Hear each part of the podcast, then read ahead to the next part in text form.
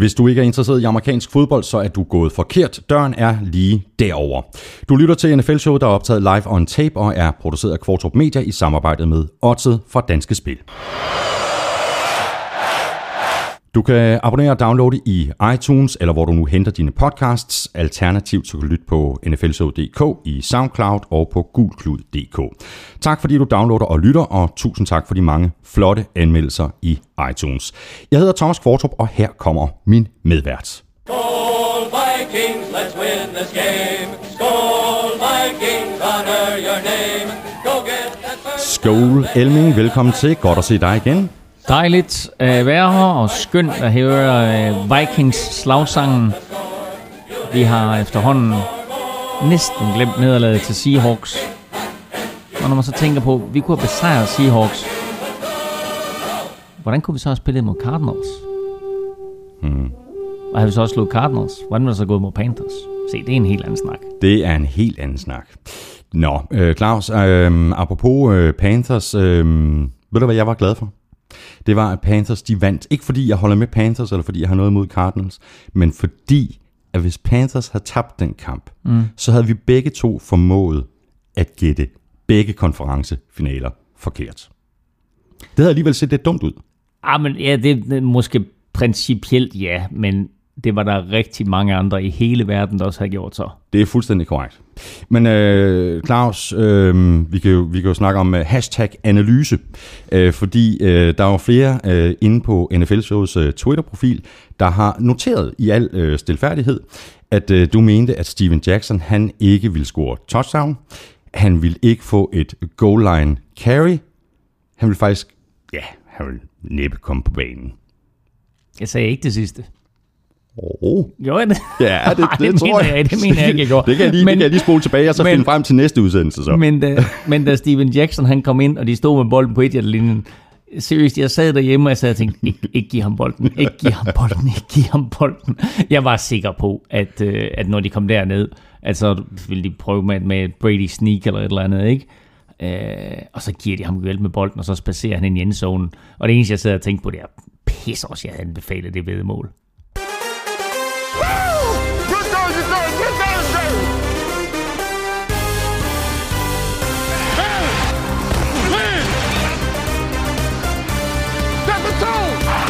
Broncos slog Patriots i AFC-finalen, og Panthers udraderede Cardinals i NFC.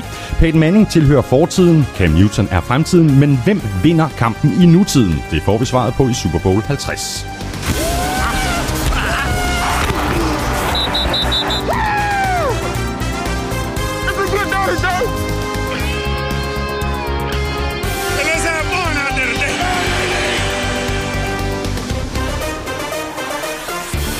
Vi ser tilbage på de to konferencefinaler, og så udpeger vi ligaens MVP og Rookie of the Year samt bedste offensiv og defensiv spiller.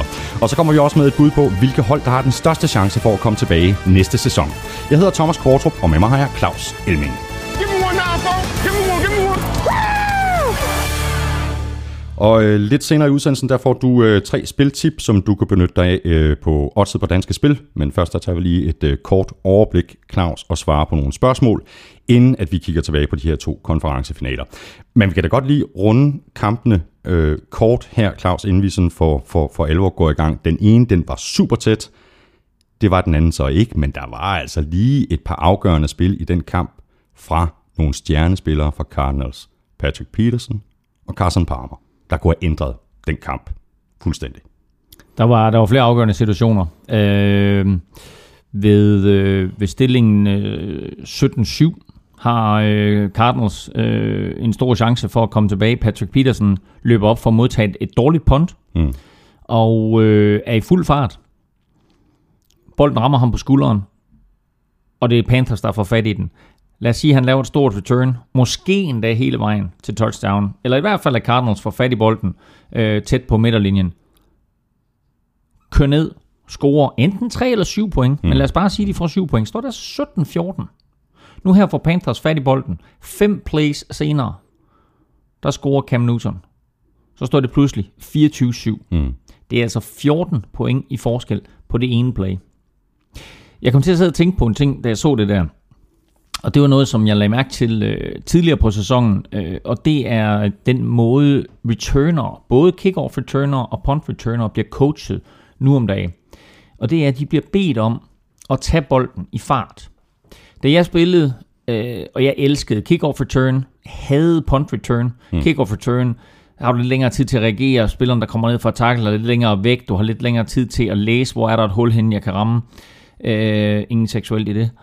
Øh, punt return, der står du og kigger op i luften, og har ingen anelse om, de her spillere, der kommer væltende ned mod dig, og der skal du sådan lidt på gefyl tænke, okay, er det her det er et punt, der har været lang tid i luften, har det været kort tid i luften, er de, er de tæt på mig? For et ordentligt skrald, nu skal jeg gribe den, skal jeg færre catch, der er mange ting, der går gennem hovedet på dig. Men vi stod altid stille, når vi greb bolden.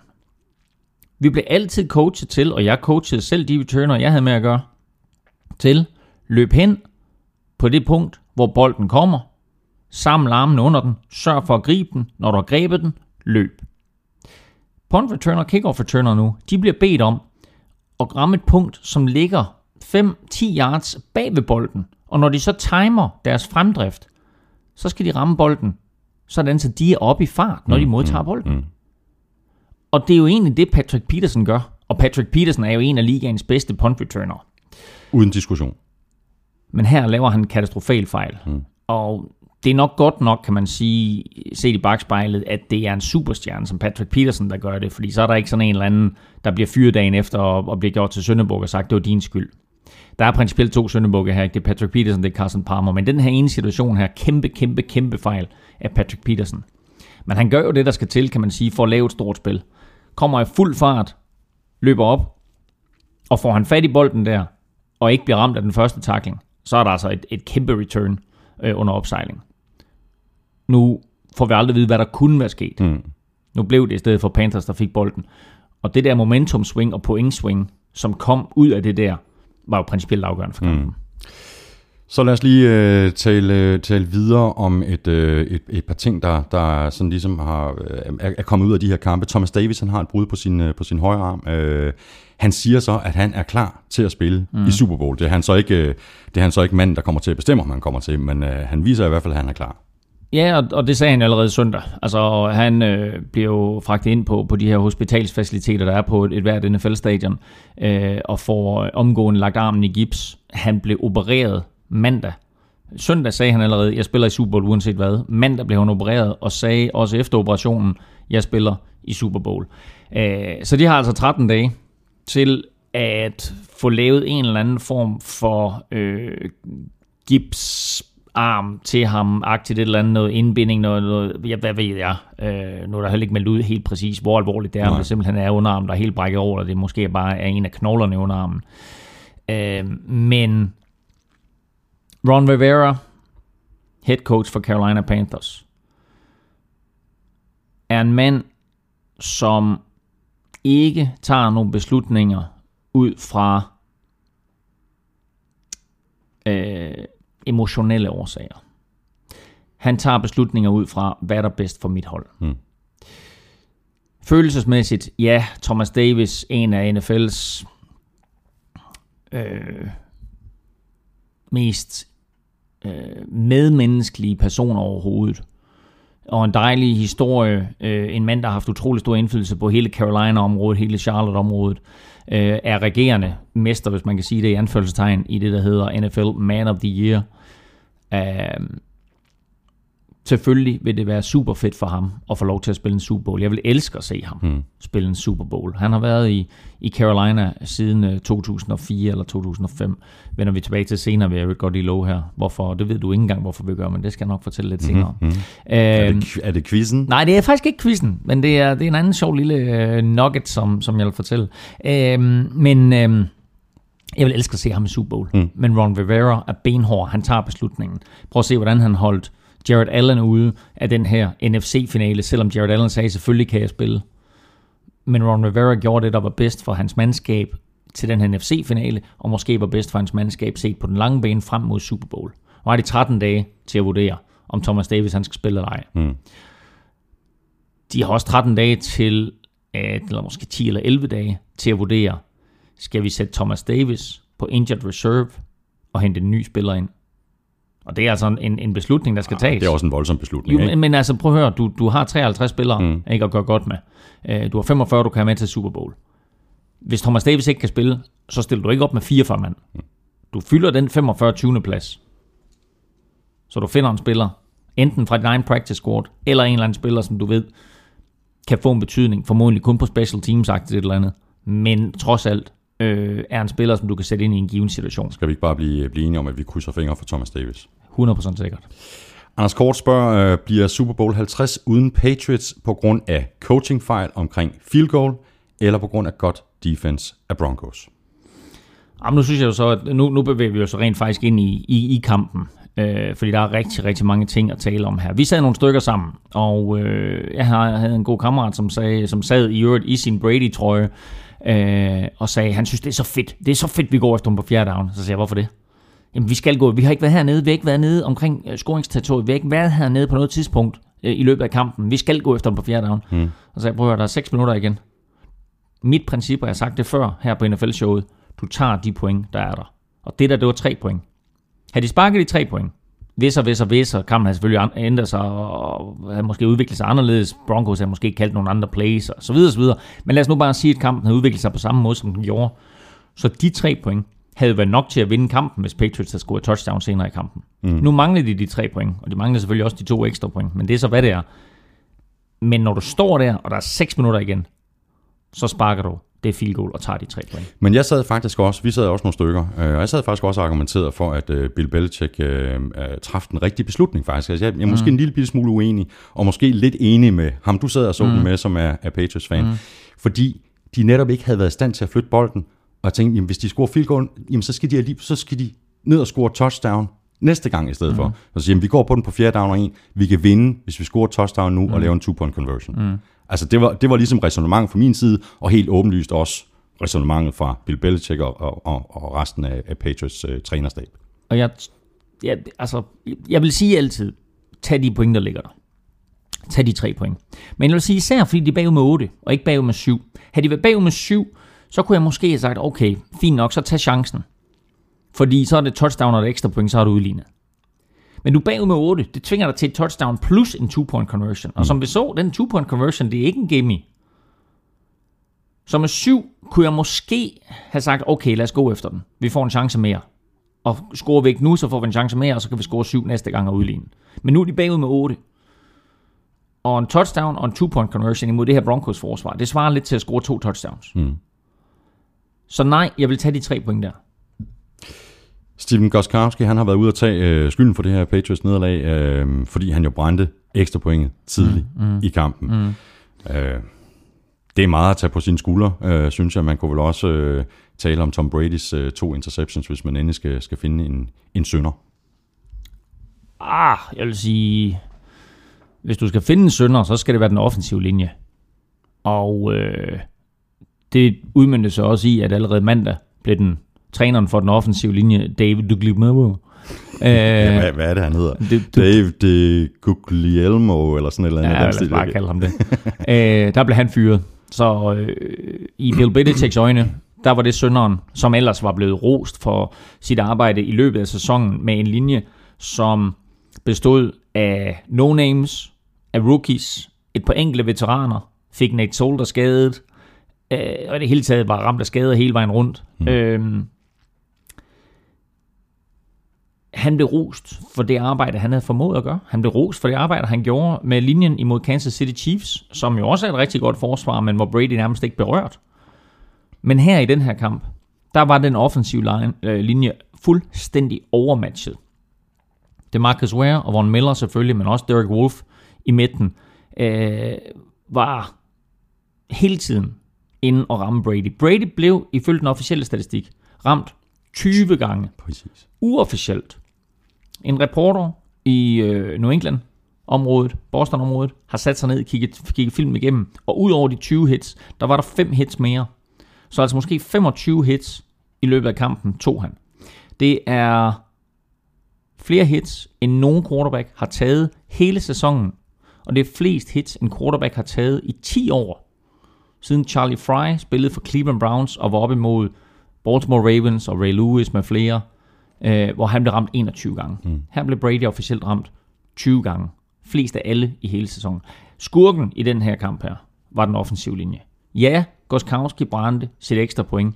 Han havde lavet 523, sig det tal igen, 523 ekstra point før det her. Han havde lavet, jeg tror det var 488 efter de gamle regler, og så øh, nogen af 40, eller hvor mange det var efter de nye regler.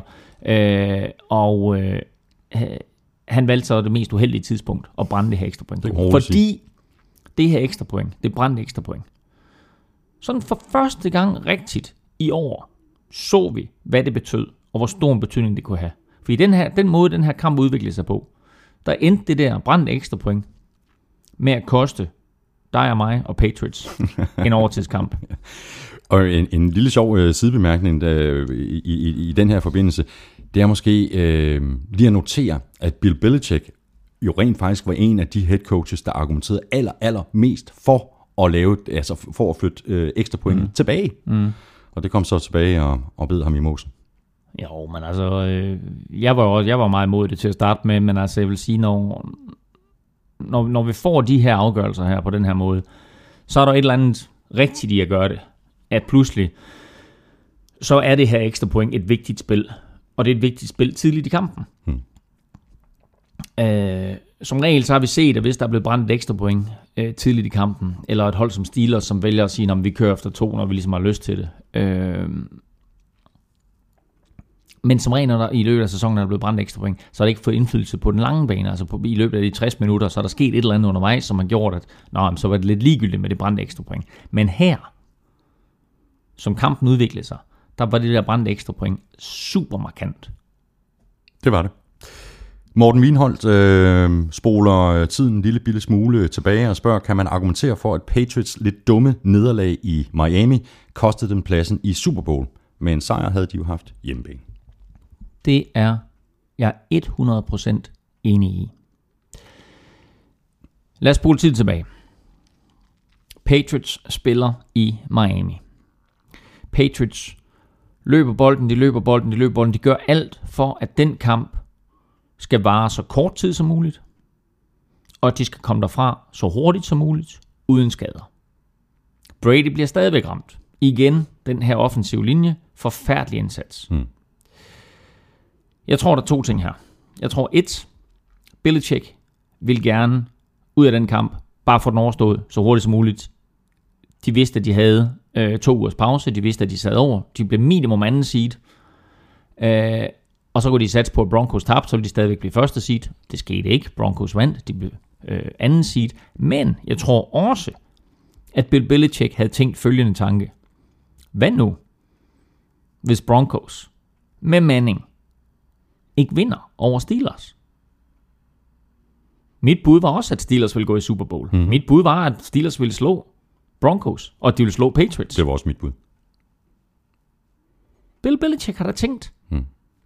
Steelers slår Broncos. Hvis det var sket, så havde Patriots haft hjemmebane i søndags imod Steelers. Nu slog Broncos Steelers. Heldigt, som vi snakkede om i sidste uge. Kunne lige så godt have været Steelers, der vandt den kamp. Men Broncos vandt kampen. Og nu blev det i stedet for pludselig Patriots på udebane imod Broncos. Og jeg var der for seks uger siden. Spil u 12. Syv uger siden er det vel efterhånden lidt meget. Og jeg oplevede de der 76.000 tilskuere. Jeg oplevede, hvordan det var, når Tom Brady han kastede incomplete, og stadionspeakeren sagde, The pass from Tom Brady is... Incomplete. Så er der 76.000 tilskuere råbt, Incomplete. Så havde man ikke opdaget det som quarterback, så fik man det i hvert fald at vide der. Nå, den var incomplete. Nå. Nej, greb han den ikke.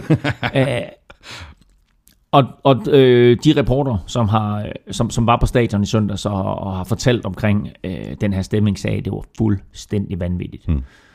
Vi snakker om hostile environment, og det her, det var i, for at bruge et, øh, et dansk udtryk, en dansk floskel, så var det en heksekedel. Hmm. Øh, og så må vi sige, altså Broncos forsvar, altså hatten af for dem, ikke den måde, de øh, spillede den her Ja, kamp. ja. Men det korte og lange for at svare på spørgsmålet, ja, slå Miami, få den hjemmebane fordel, så havde det her været en helt anden scenarie. Lad os så tale øh, MVP, Claus. Øh, vi har jo talt om det flere gange i løbet af sæsonen, og som øh, Anders Petersen han skriver på mailsnabla.nflshow.dk, så er både Cam Newton og Carson Palmer blevet nævnt som mulige kandidater. Og så riser han faktisk nogle stats op for de seneste tre kampe, og jeg kan bare lige gøre det ganske kort. Øh, Cam Newtons stats ser markant bedre ud end Carson Palmers. Så øhm, Anders Petersen spørger, der kan vel ikke længere herske tvivl om, at Cam Newton får MVP-titlen, øh, og så spørger han også, om Cardinals skal være bekymret for Palmer. Et, nej, der kan ikke være tvivl om, at Cam Newton han bliver MVP. Altså, øh, han var MVP efter grundspillet, og efter de her to slutspilskampe, lad os sige tre halvleje, så er han øh, i den grad også MVP øh, for sæsonen. Og man argumenterer, at det er den spiller, der har størst betydning for sit hold, og altså har Tom Brady større betydning for Patriots. Det er ikke nødvendigvis det, der ligger i MVP-titlen. Det her, det er bare øh, årets bedste spiller, årets mest markante spiller. Mm. Og det er Cam Newton. Øh, om Cardinals skal være bekymret for Carson Palmer, Det er jo ikke den bedste afslutning med de her to kampe. Nej, og det er lidt bekymrende, at i det øjeblik, du kommer op mod god modstand, øh, som han var i de her to kampe, og som han var imod Seattle Seahawks øh, i den sidste kamp, de tabte i grundspillet, øh, hvor de blev kørt midt over. Øh, ja, lidt. Men han har spillet sit bedste grundspil. Han har været fantastisk.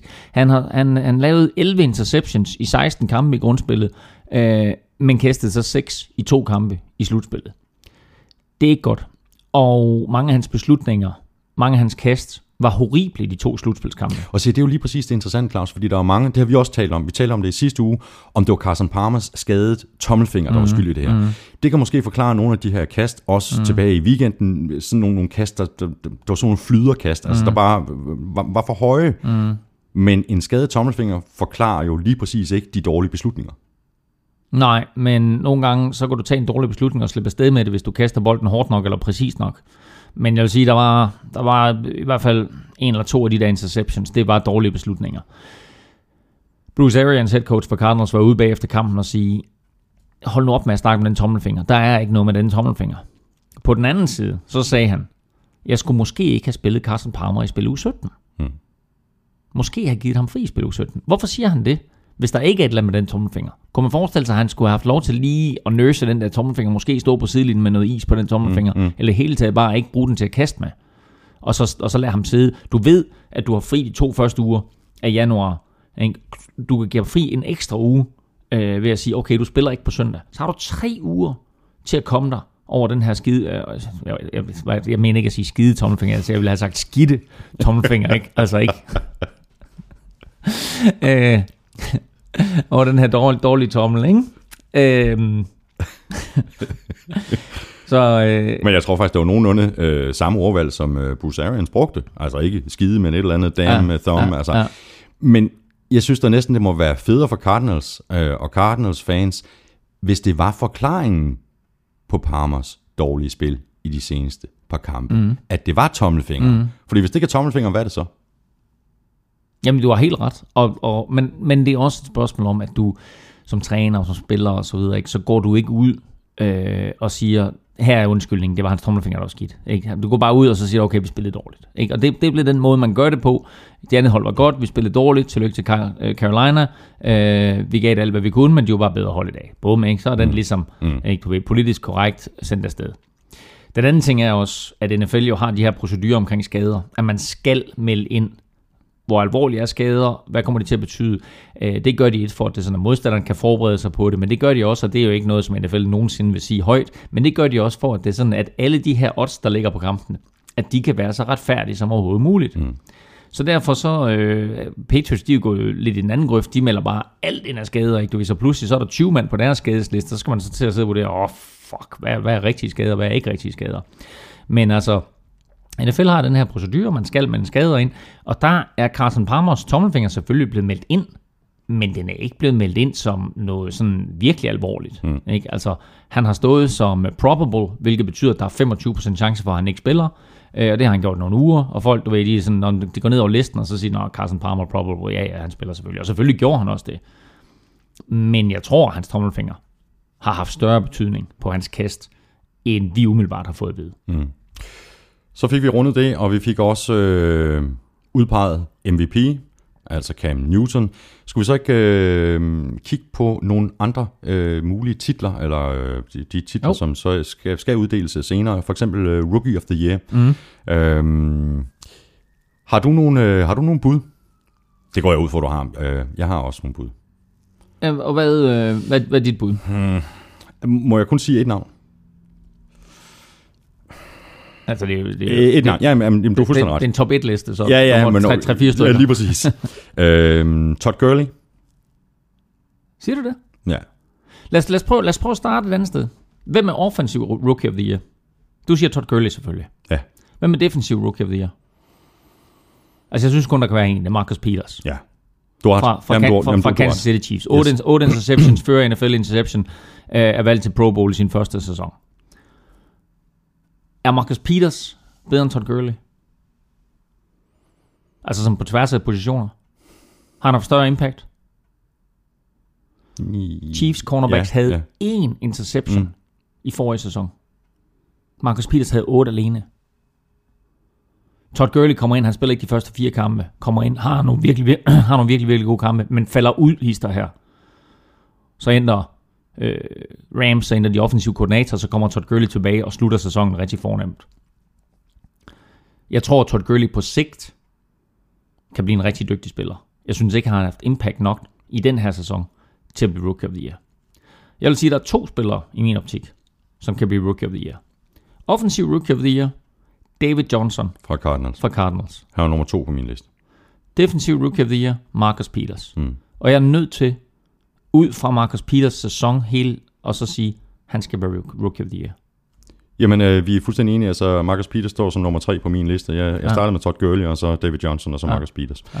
Så, har Øhm. du, altså, så har du sådan en, en, en James Winston, som bare er Præcis, er også på listen. Tyler Lockett. Tyler Lockett er, er et rigtig, rigtig fedt valg også. Han har ikke haft impact nok til at blive Rookie of the Year, men altså hvis der var noget, der hed Special Teams Rookie of the Year, så var han helt sikkert nummer et. Ja.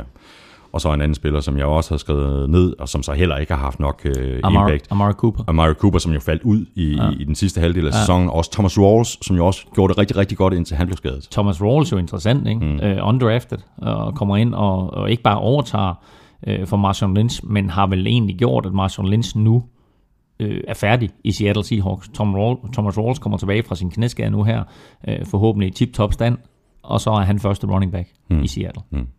Så hopper vi videre til øh, Offensive Player of the Year, og det er så minus quarterback. Det er vi enige om, ikke? Ja. ja, det kunne godt være en quarterback. Ja, det kunne det godt, men skal vi ikke, øh, skal Jo. vi ikke droppe, fordi så har vi igen Cam Jo. Newton. Og, Okay, vi, vi, siger, vi siger det i kor. 1, 2, 3. Antonio Brown. Nej, hvad siger du så? han, er, han, er, han, er på min, han er på min liste, men det er Adrian Peterson også. Har du Adrian? Ja. Ej, Purple Jesus. Men jeg er enig. Altså, øh, Antonio Brown er, er også mit første bud. Så har jeg Adrian Peterson, Julio Jones, Gronkowski, Odell Beckham Jr., mm. Fitzgerald, mm. Greg Olsen, DeAndre Hopkins. Det er de navne, jeg har noteret ned. Ja, ja, Antonio altså, Brown står ja. som nummer et. Jeg har Antonio Brown øverst. Yes. Jamen, vi er enige. Nå, jeg tror du sagde Adrian. Nej, nej, nej. Jeg, men jeg ville have nævnt Adrian Nå, Peterson okay. først, Okay. for at gøre dig glad. Nå, du er sød. Du er sød. uh, nej, Antonio Brown er, er helt klart min offensive player of the year. Mm. Uh, og så nævner du Gronk, og Gronk kunne man godt nævne, fordi han har måske faktisk haft sin bedste sæson overhovedet. Uh, altså hans impact i år har været vild. Uh, jeg hørte en rigtig sjov lille ting, og det er, at der er nogle uh, kommentatorer i USA, der begynder at kalde ham unfair. De kalder ham ikke Robert Nej, ja, Gronkowski, de, præcis. kalder, de kalder ham bare unfair. Ja, ja, en Tom Brady throws to unfair. Ikke? det er bare unfair, så stor og så hurtig han er, og de der hænder. Det er det jo også. Og det der touchdown, han, han scorer, som vi selvfølgelig kommer tilbage til, øh, som var det touchdown, der bragte Patriots inden for en two-point conversion af overtime. Det er jo så vildt, at han griber det. Og på, på, på drivet inden, ikke den der, eller den der samme drive ned igennem midten, ikke på den fjerde Det er down på fjerde- fjerde Ja, down, er og fjerde er down samme- lang, det samme-? Det samme drive, ikke? 40 yard til Ja, ja, helt completion. ja, fuldstændig grotesk. Nå, men så er vi enige om det. Spørgsmålet er, om vi også er enige om øh, den bedste defensive spiller. Det her tror jeg godt, vi kan Jeg sige har det i kun, kor. jeg har kun. Ja. 1, 1, 2, 2, 3. 3. Luke JJ Kuechly. What? Siger du JJ Watt? Ja, jeg har Luke Kuechly som nummer to. Jamen, du kan da ikke sige JJ Watt foran Luke Kuechly. jo. Nu skal jeg nævne, nu skal jeg nævne en lille sjov statistik for dig her. Okay. Lawrence Taylor, LT, ligaens i mange øjne bedste linebacker nogensinde. I hvert fald en mand, der revolutionerede outside linebacker-positionen. I hans karriere spillede øh, små 20 playoff-kampe. Han returnerede en interception til touchdown i hele sin playoff-karriere. Luke Kuechly, han gjorde det i søndags, og han gjorde det i forrige søndags. To touchdowns på to uger af en linebacker. Hvem gør det? Zero deadly freaking squad. Ingen. Og det var bare i playoffs. Kuechly sad ude i tre eller fire kampe i begyndelsen af sæsonen. Inden var han monster. Efter var han monster. I slutspillet har han været et monster. Luke Kuechly. Hvis ikke han bliver Defensive Player of the Year, så laver jeg ikke NFL-showet om 14 dage. Ej, stop det! Stop det, fordi du, det, med dig og dit jinx og alt sådan noget, så, så kommer det til at ske.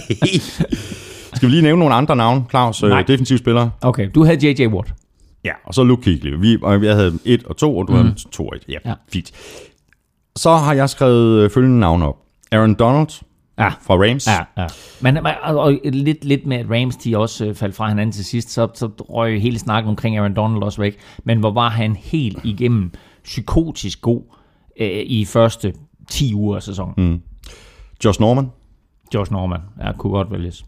Patrick Peterson, på trods af Ja, det muffed punch. ja.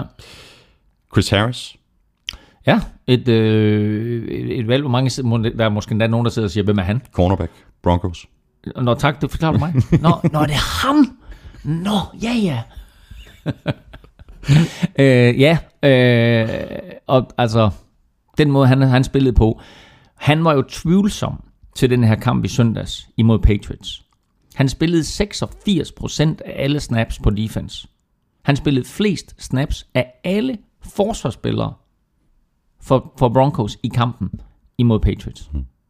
Og han var tvivlsom, ikke? apropos skadeslisten. Ja, ja, præcis. Så har jeg skrevet øh, Thomas Davis op fra Panthers. Tyron Matthew fra Cardinals. Og jeg lige sige- K1 Short. Ja, han, Panthers. ja det, det, det er så... Han, han får den ikke, K1 Short. Jeg kan godt lide, du tager ham med på listen. Jeg vil lige vende tilbage til Tyron Matthew, Honey Badger fra Cardinals. Han var et, et ganske, ganske seriøst bud, indtil han blev skadet. Havde han spillet sæsonen færdig, øh, og hvem ved, altså det er klart, at, at nu, nu har vi ikke snakket ret meget om ham, men det er klart, at Cardinals savnede ham øh, i de sidste kampe. Mm. Øh, men han var da et seriøst bud på at blive, på at blive Defensive Player of the Year. Altså hvis, hvis jeg skulle nævnt tre, ikke, så skulle det være Luke Kuechly, J.J. Watt og Tyron Matthew. Mm. Og så er næste weekend jo ikke øh, sådan helt øh, fuldstændig fodboldfri. Øh, Pro Bowl bliver spillet på øh, søndag i Hawaii. Og nu har jeg så personligt aldrig været den helt store fan af Pro Bowl. Øh, det er jo lige meget. Kampen den bliver og spillet, og det er der sikkert rigtig mange, der ser frem til.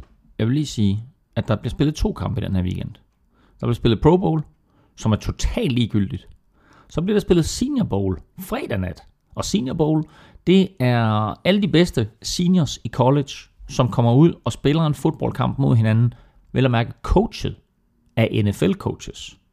Så her der får du NFL-coaches, som får deres hænder på de her unge talenter, mm. og man får lov til at se mange af de her spillere, som vi helt sikkert får at se i NFL til næste år. Og måske endda et par af de quarterbacks, som kommer til at gå i første runde, og måske endda den quarterback, som Cleveland Browns kommer til at vælge, som de har valgt ud, eller meldt ud, vi vælger en quarterback mm. i første runde. Mm. Øh, så den er faktisk ret interessant, den der Senior Bowl der, og langt, langt mere interessant end Pro Bowl er. Jeg er, fuldst, jeg, jeg, jeg er fuldstændig enig. Og jeg har det sådan med, med, med Pro Bowl, at øh, altså, jeg, jeg venter bare på, at det skal ske et eller andet år, hvor der er en spiller, der bliver alvorligt skadet i den her fuldstændig ligegyldige kamp. Pro Bowl var mega fedt i gamle dage. Jeg synes, det var en virkelig, virkelig fed kamp. Den blev spillet ugen efter Super Bowl. Alle de store stjerner, medmindre de var skadet, var med, inklusiv de spillere, som ugen inden havde spillet Super Bowl. Men NFL, og jeg kan godt forstå tankegangen, ønskede, at Super Bowl skulle være afslutningen og kulminationen på sæsonen. Så derfor besluttede de sig for, og nu skal det også siges, at der i mange, mange år jo ikke var 14-dages pause mellem NFC og AFC-finalerne, og så Super Bowl. Der var kun en uge.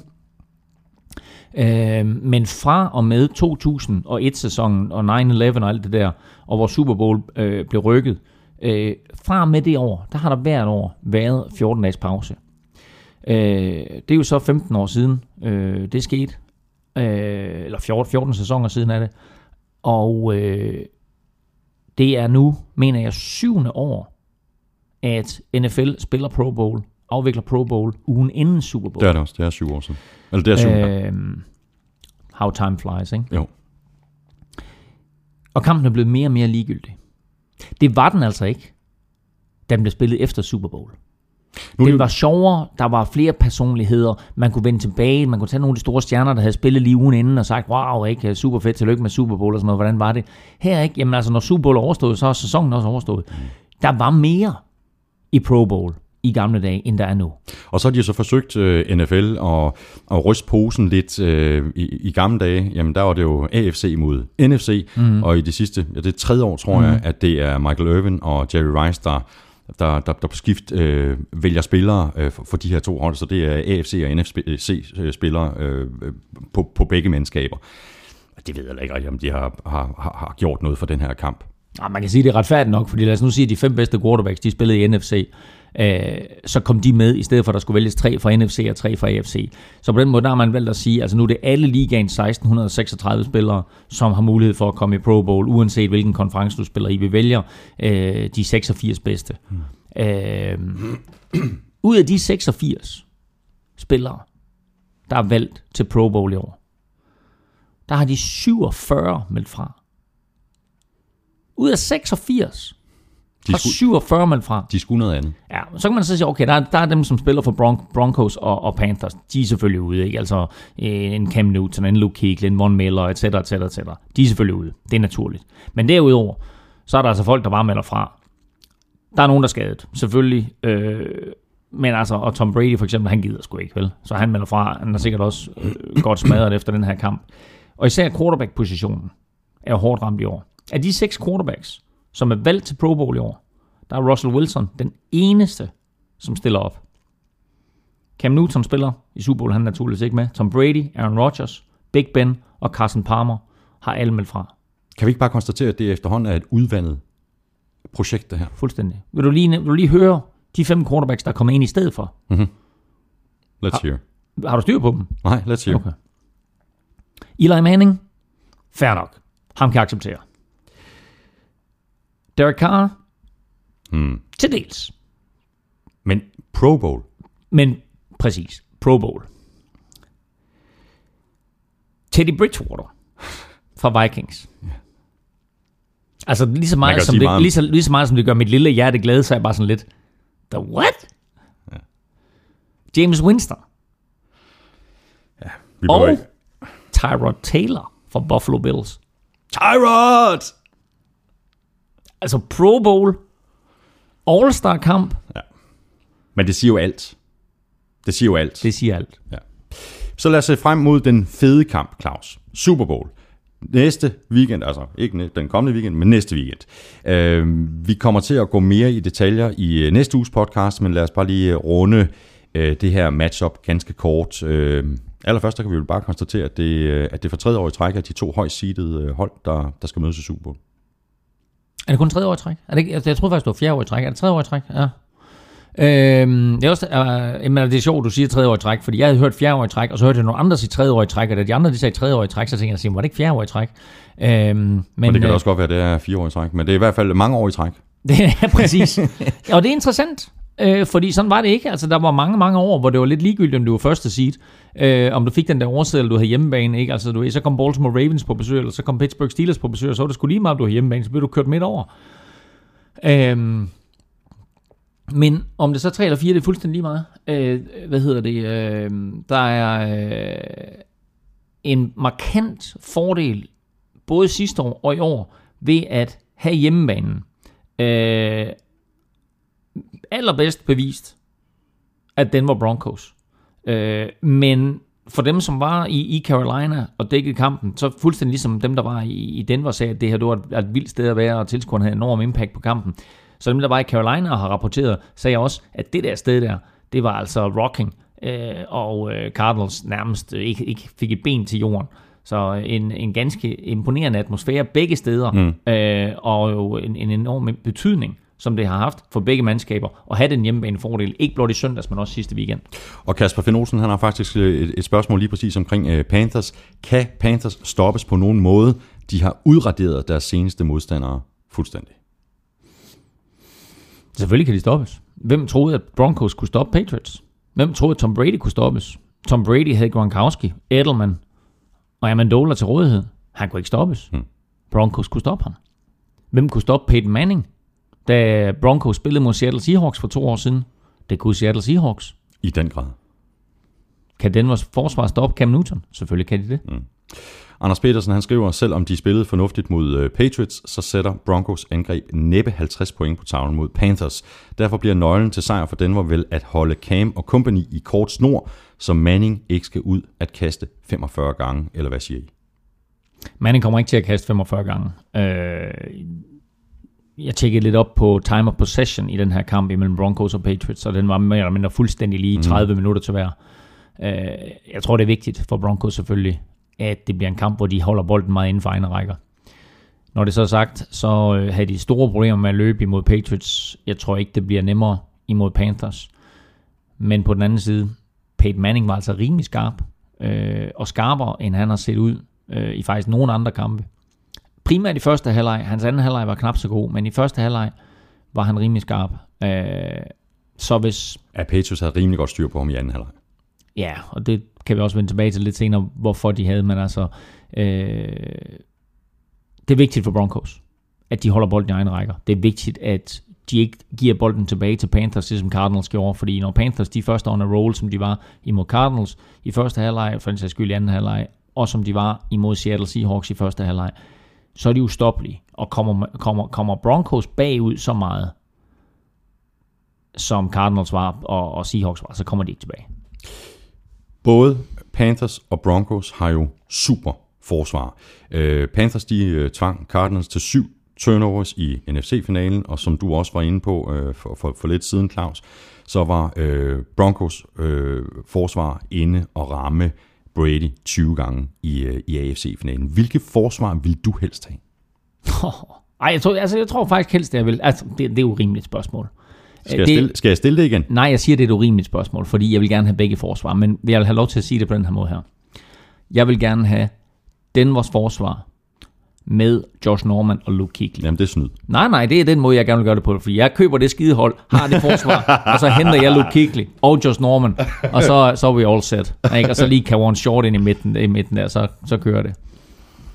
Nå, jamen øh, det fik jeg ikke rigtig øh, noget ud af at stille det spørgsmål, Claus, men pointen er vel også bare, at de to forsvar, de er monster gode begge to. Jamen, det, og det, er, altså, det går faktisk hen og bliver en rigtig, rigtig god Super Bowl, det her. Øh, Panthers er favorit lige nu. Det kommer vi tilbage til, når, når jeg kommer med mine spiltips.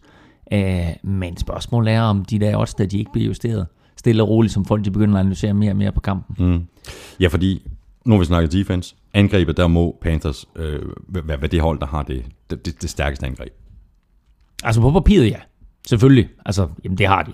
Øh, så, øh, så det bliver en kamp, hvor Broncos forsvar skal gøre det endnu en gang.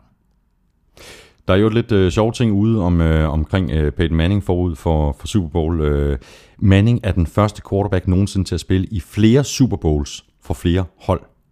Han har spillet i to Super Bowls ja, for Colts, ja, og nu ja. to Super Bowls for, for, for Broncos. Ja. Og det er han så den første øh, quarterback til at gøre. Mm. Så er han også den første quarterback til at have spillet i fire Super Bowls for fire forskellige head coaches. Ej, hvor sjovt. Og det var meget sjovt. Der er John Fox, der er Gary Kubiak, ja. der Ja. er Tony Dungy, og der er Caldwell, Jim Caldwell. Ja. Det er da også en meget sjov lille, lille ting, og det, det viser da også, at, øh, at Manning har, har kvalitet, og det her, man har betalt om, om Manning i så mange år, at han var nærmest sin egen offensiv koordinator, og det, Ja. det er nærmest lige meget, hvem der er, der, der, der står i spidsen ude på, på sidelinjen. Så er der en ekstra lille nugget til dig her. Gary Kubiak er den første head coach til at træne i en Super Bowl for det samme hold, som han spillede i Super Bowl for. Ah, also a little good one. Yes.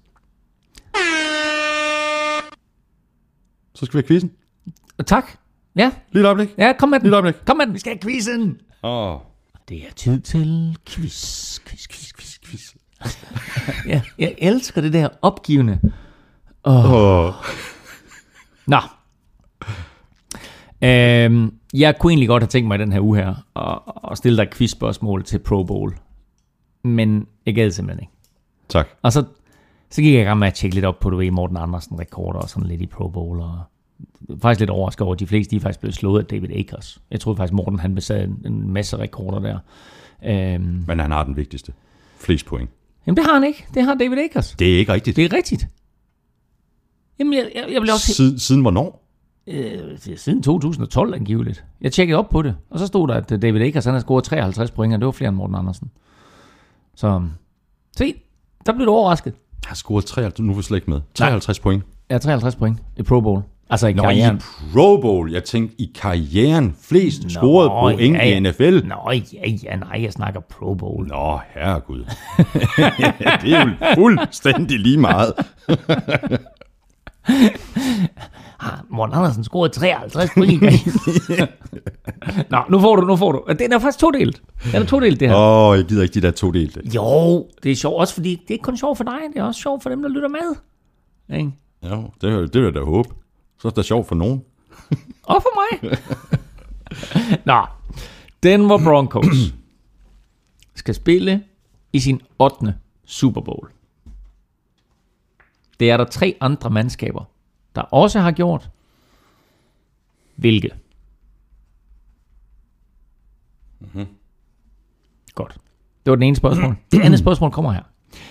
Ud af NFL's 32 klubber, der er der 20, der har spillet i to eller flere Super Bowls. Hvilket er det eneste af de hold, der er ubesejret? Prøv lige at stille lige det spørgsmål en gang til. Ud af NFL's 32 hold, Ja. der er der 20, som har spillet i to eller flere Super Bowls. Hvilket er det eneste hold, der er ubesejret?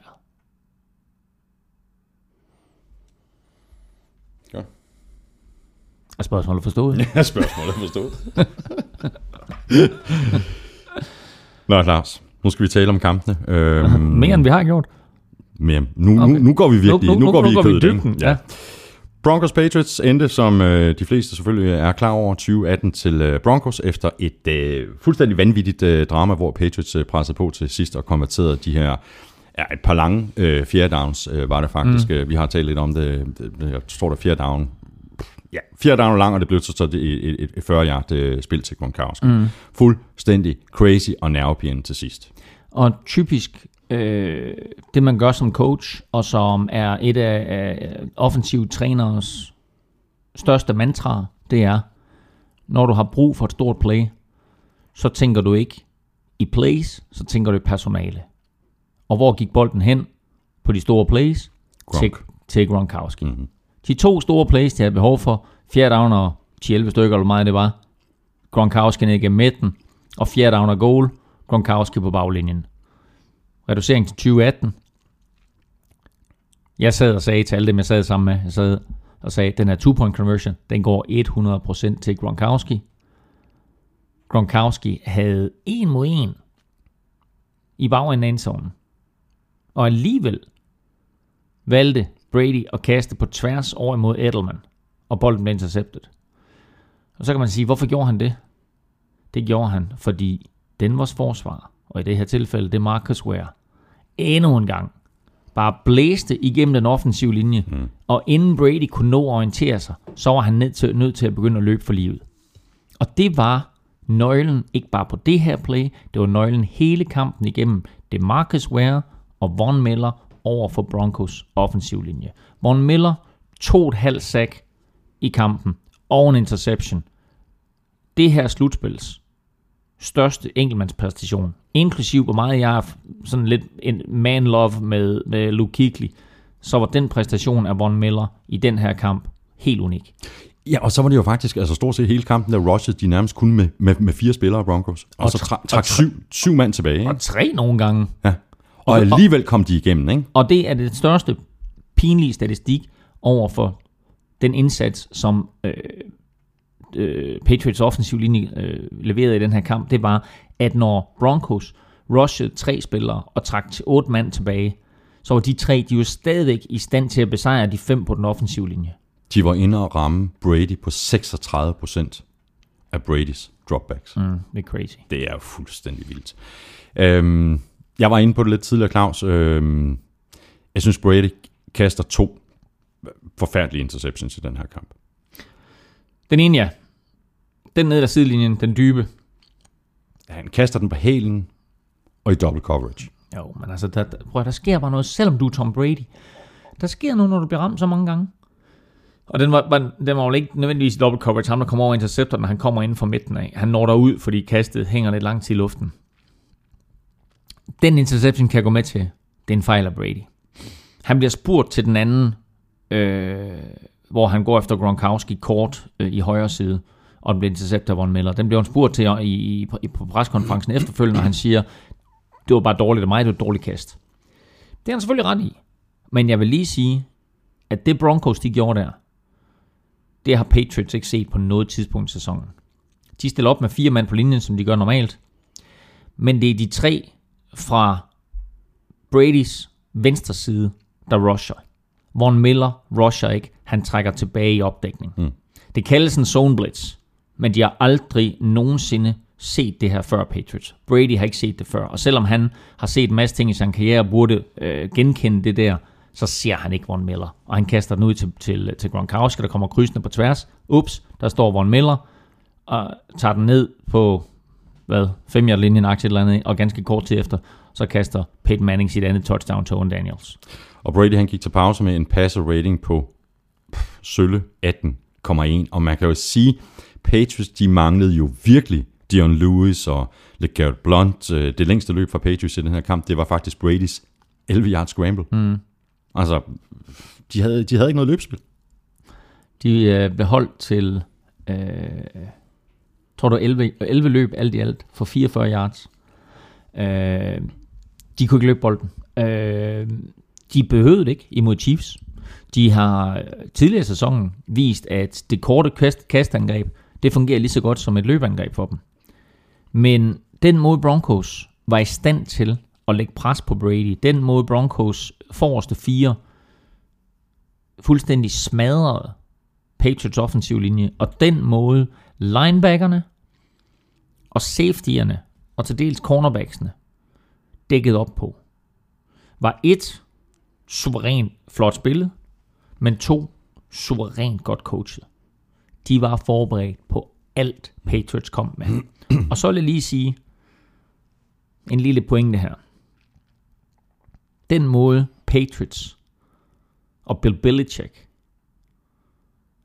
Bill Belichick både som coach for Patriots, men også som coach for Giants, da han vandt Super Bowl som defensive coordinator. Den måde, eller for, hvad hedder det, øh, jo for Giants, øh, den måde, som Giants vandt Super Bowl 25 over Buffalo Bills på, der stod det her forsvar over for et ustoppeligt angreb. Men de var hårdhændede med Bills receiver. De ramte dem overalt. Nogle gange lovligt, nogle gange ikke lovligt. De vandt kampen, fordi de tog brøden, gejsten, viljen ud af Bills receiver.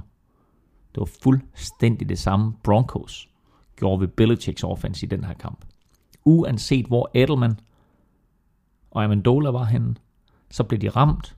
De fik ikke lov til bare at løbe fri. De fik ikke lov til at komme hurtigt ud af deres breaks. De blev ramt igen og igen, lovligt eller ulovligt. Uanset hvad, så på et eller andet tidspunkt, der bliver du mærket af det, både mm, fysisk, men også mentalt som receiver. Den eneste, som nærmest ikke blev mærket af det, det var Gronkowski. Men der var bare langt mellem snapsene fra hans side. Så Broncos defensive strategi her, var som at tage en side ud af Belichicks defensive playbook. Og det virkede. Ved du hvem, der til gengæld var rigtig, rigtig god til at løbe? Peyton Manning! Det er det længste løb i hans karriere, det der. Siden, det er det længste løb, siden han var rookie. Er det rigtigt? Ja. Nej, det var bare noget, jeg sagde. Nej, hvor er det sindssygt. Han havde, jeg tror, han havde et længere løb som rookie. Nej, hvor er det crazy. Det er fuldstændig crazy. Okay, her, her er en lille sjov statistik også. Øh, Altså, det var 12 yards, han løb for, ja. på det der scramble, ikke? ja. Fik en ny første down, det var jo helt vanvittigt. Vi sad også, wow! ja. Nej, nej, nej, det crazy. Her er en lille sjov statistik, som øh, du formodentlig ikke øh, har hørt. Men, men jeg kan ikke huske, om jeg sagde det til dig i sidste uge. Men, øh, Det, det, det, det betyder ikke, at jeg har hørt det. Nej, præcis. øh, da Manning og Brady de, øh, kom ud af college og fik målt deres 40 tider. Snakker vi om det sidste? Nej, det tror jeg ikke. Nej. Da de kom ud af college og fik målt deres 40 tider. Hvem, hvem var den hurtigste af de to? Altså, jeg ville skyde på Brady. Det var Manning. okay. Med 4,88. Hvilket ikke er helt dårligt. Brady til gengæld. 5,18.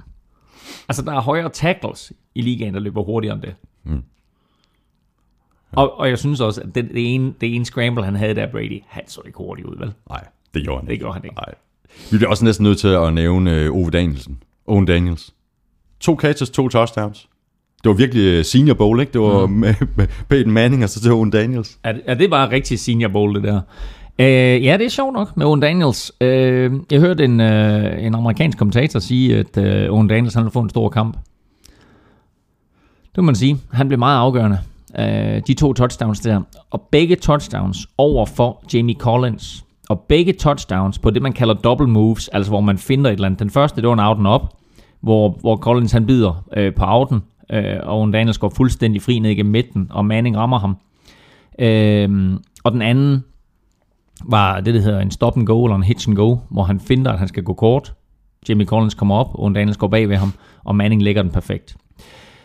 Der kan være argumenter for og imod, om det var rigtigt at sætte Manning ind, i stedet for Brock Osweiler. Men de to kast, det faktum, at Manning læser dem helt perfekt, og det faktum, at han lægger dem perfekt. Jeg våger her påstår, og det er bare en påstand, og vi vil aldrig nogensinde få bevis for det. Brock Osweiler havde aldrig nogensinde ramt de to kast. Og det er forskellen på at have den rutinerede Peyton Manning inde, som måske ikke kan kaste bolden 60 yards, som Brock Osweiler kan, men han ved, hvor hullerne i forsvaret er. Mhm. Han læser dem, og han er stadigvæk i stand til at ramme dem. Ekstra lille nugget til dig. Hvor mange touchdowns har Peyton Manning kastet på Mile High i år? Inklusive slutspil? Det ved jeg ikke. Tre. Jeg vidste godt, at Tre. det var, jeg vidste godt, det var lavt, men jeg prøvede lige at spole tilbage til, Ja. til tidligt på sæsonen. Ikke? En i grundspillet. Mm. To i søndags. Hvor mange af dem har Owen Daniel skrevet? Er det ikke dem alle sammen? Jo, Ja. tre. så øh, han, øh, Han er en vigtig mand. han er en vigtig mand, man sige, hvad siger for Peyton Manning. Claus, så lad os hoppe videre til uh, Panthers Cardinals. Uh, den endte 49-15. Uh, Panthers offensiv linje, uh, kan man vist roligt sige, uh, dominerede line of scrimmage, og Panthers pass rush forserede turnovers på samlebånd. Mm. De seks af dem stod Carson Palmer for. To fumbles, fire interceptions.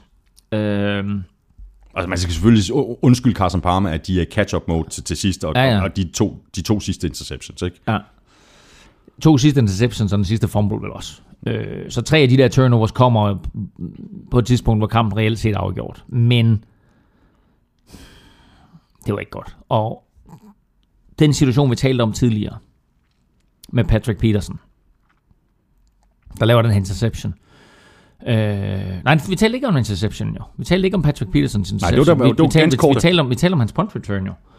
Øh, som han, han øh, lidt fucket op. Øh, og som var et kæmpe spil, jo. Øh, men Patrick Peterson, ved stillingen 24-7, Det er ganske kort tid efter. ved stillingen 24-7, det er på Panthers næste angrebsserie, tror jeg. Ved stillingen 24-7, der laver Patrick Peterson en interception. Og returnerer den helt ned til omkring øh, Panthers 15-20 linjeagtigt. Mm, mm. Så kaster Carson Palmer tre gange. To helt igennem horrible kast. Og så det tredje blev interceptet af Kurt Coleman. Øhm, og altså, angrebsserien inden havde han også taget et par chancer. Det var ligesom om, at han panikkede. Han sagde, vi er bagud med 17. Der skal ske noget. Det her, det skal gå stærkt. Vi skal have nogle point på tavlen. Vi har ikke tid til det her. Altså, der var stadigvæk to og en halv kvarter tilbage. Han panikkede, i stedet for at sige, okay, lad os nu prøve at gå efter den første down. Og jeg har heller aldrig nogensinde set Carson Palmer få skilt ud på sidelinjen før. Men det gjorde han rent faktisk. Mm. Han kom ud her og fik en skideball af Bruce Arians. Det var lige præcis sådan et spil, der kunne ændre momentum frem mod pausen. Og man sige, hvis de så bare havde måttet nøjes med tre point, så havde de gået til pausen nede 24-10. Mm. Det er to scoringer. Mm.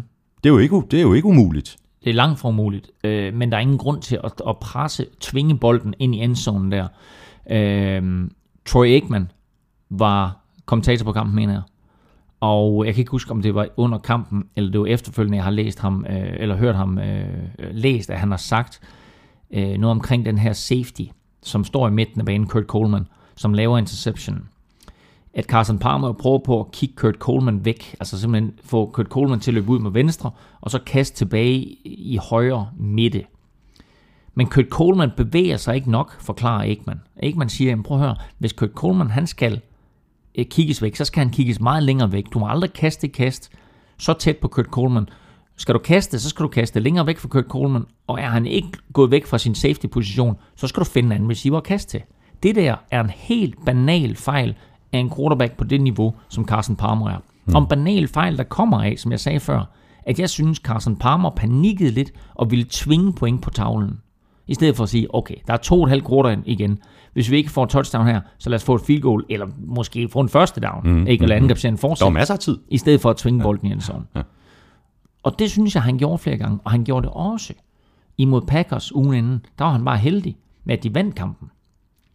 Øhm, så de her to kampe af Carson Palmer, som jeg også nævnte i indledningen, ikke hans to bedste kampe i karrieren, og øh, Cardinals var heldige med at vinde over, over Packers. Her var de op mod Panthers, som bare straffede alle de fejl, mm. som øh, Carson Palmer øh, og, og Patrick Peterson og resten af Cardinals for en sags skyld begik. Og øhm, Panthers angreb, øh, Cam Newton, fortjener masser af respekt, ikke, ikke ikke bare for den her kamp, men for, for hele sæsonen. Øhm, ja, sandheden er, at det er hele Panthers hold, der, der, der, der fortjener øh, respekt og, og et kip med hatten. Øhm, Cam Newton, han er imponerende. 335 yards på kun 28 kast, 19 completions, to touchdowns, plus 47 yards på jorden mm. og to touchdowns. Mm. Og de 47 yards, der var, der var to, det var løbetouchdowns. Et, hvor han hoppede over linjen, og sådan bare lige strak bolden ind over sagen, og der var vist TD der. Og den anden, altså genial spil, hvor, hvor han øh, laver en eller anden form for, for, for designet løb jo.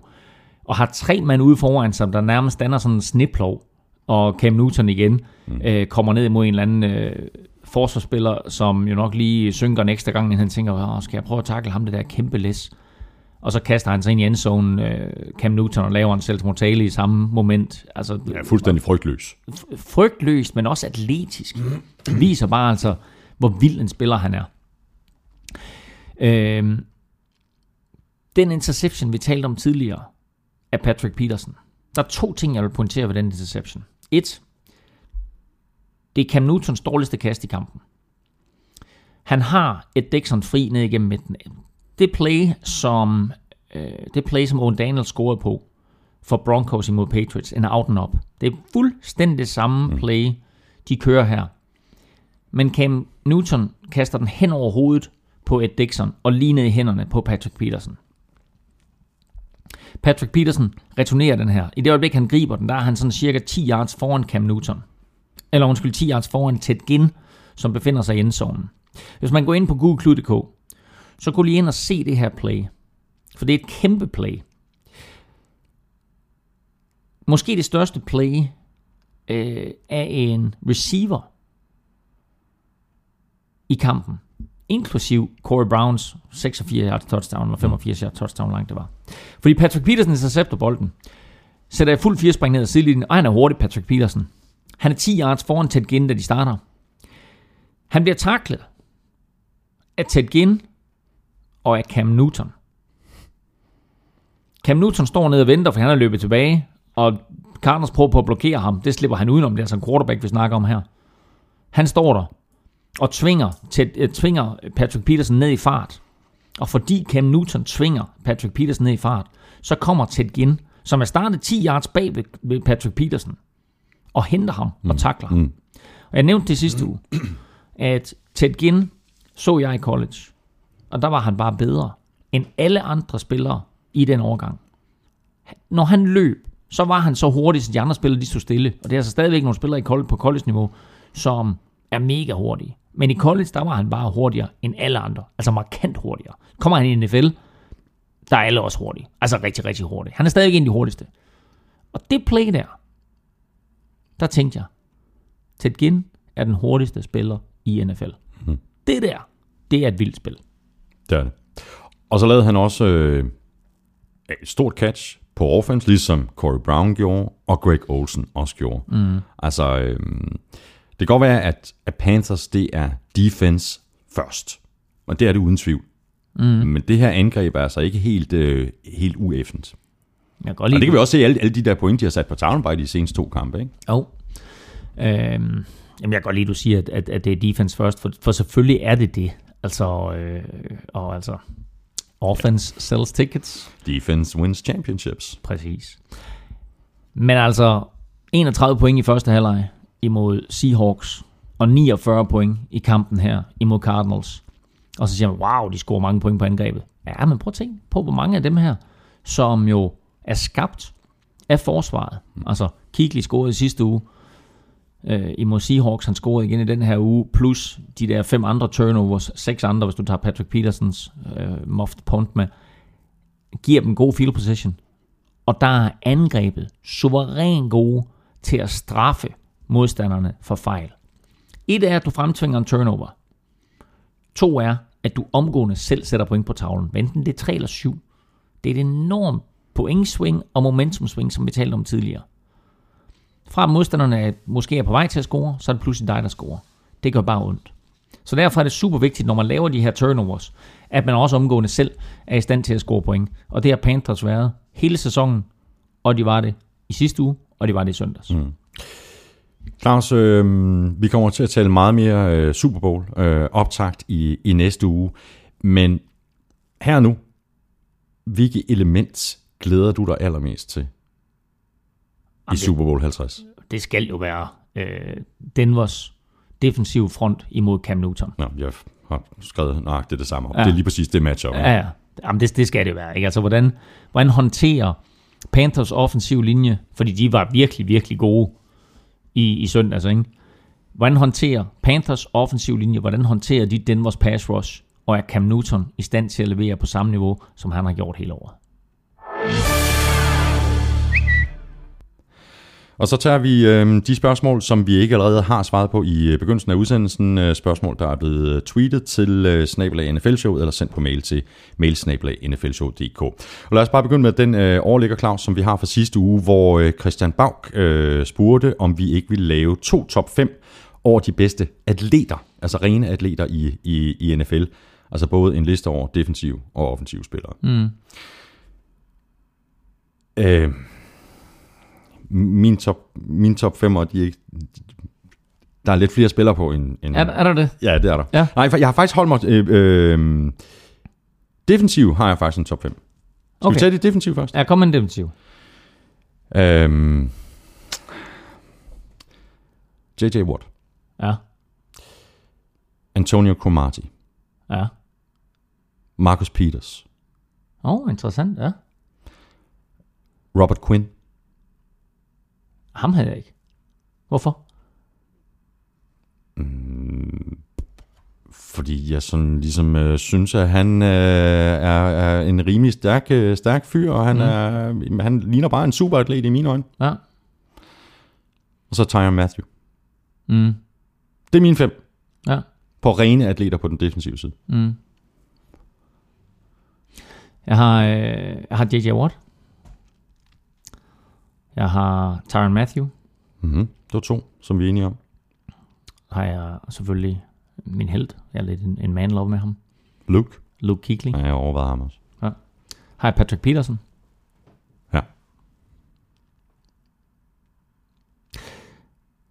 Og så har jeg en, som er sådan lidt... Altså, øh, han, han lige blevet valgt til Pro Bowl. Øh, som en af de her spillere her, som er kommet med på et afbud. Og det er Anthony Barr fra Minnesota Vikings. Rent atletisk er han et monster. Der er måske ikke så mange, der har hørt om ham, men han er et atletisk monster. Så det er min top 5 på den defensive side af bolden. Hvad, hvad er dine angrebsspillere? Ja, det er der, hvor jeg har en 10-12 stykker. Men jeg prøver lige at vælge, øh, vælge fem ud. Øhm, Cam Newton. Mm. Colin Kaepernick. Ja. RG3. Oh, Som ren atlet. ja, jamen, det er, det er et fantastisk valg. Øhm, Martavis Bryant. Jeg er vild med din liste. Og Odell Beckham Jr. Det er mine fem valg. Jeg er helt vild med den liste. jamen, det er, jamen, prøv at høre, RG3 er godt set. Altså, øh, jeg har slet ikke tænkt på RG3, men ja, rent atletisk. Du har da fuldstændig ret. Selvfølgelig. Øh, og øh, jeg tror ikke andre end en 49ers-fan, og så i parentes undertegnet, var kommet på Colin Kaepernick. Fordi ja, han er også et monster. Ja. Så øh, min liste hedder Cam Newton, Mhm. Colin Kaepernick, Mhm. Adrian Peterson, Ja, jeg havde Aiden Peterson nummer 6. Calvin Johnson Ja. og Odell Beckham Jr. ja. Skal jeg sige, hvilke andre navne, som jeg havde skrevet op? Mm. Tara Taylor. Jordan Reed. Julio Jones. Mike Evans. James Winston. Mm. Jeg har lige en, jeg har lige en som jeg er nødt til at tage med. Mhm. Rob Gronkowski. Ja, ja, for fanden. Okay. Ikke? Altså, Jo, jo, fuldstændig. jeg, jeg, smider, jeg smider lige Odell Beckham Jr. ud igen, Ja. og så sætter Rob Gronkowski ind. Jamen, øh, Claus, lad os bare begynde at kigge øh, lidt fremad, og der kan vi, det kan vi passende gøre med øh, et, øh, et spørgsmål fra Mathias Nyman. Øh, der bliver altså listet de fem bedste value for money free agents, uanset mm. position. Det er en lille bitte smule vanskeligt, det her med value for money, fordi vi ved jo ikke rigtig, hvad, hvordan deres kont- kontrakter kommer til at, at, at, at tage sig ud, så det, må, det er lidt gætværk, det her. Vi aner ikke, hvad de her free agents de får kontrakter, men vi kan jo godt sige, at der er nogen, som ikke er anset for at være lige så dygtige eller værdifulde som andre spillere, og de får en lavere kontrakt, men har måske enorm impact, mm. hvor de kommer hen. Præcis. Og jeg har et par stykker, som jeg vil sige. Øhm, hvor starter vi? Angreb eller forsvar? Det er det, det er Okay. Value for money. Nummer et. Receiver Travis Benjamin fra Cleveland Browns.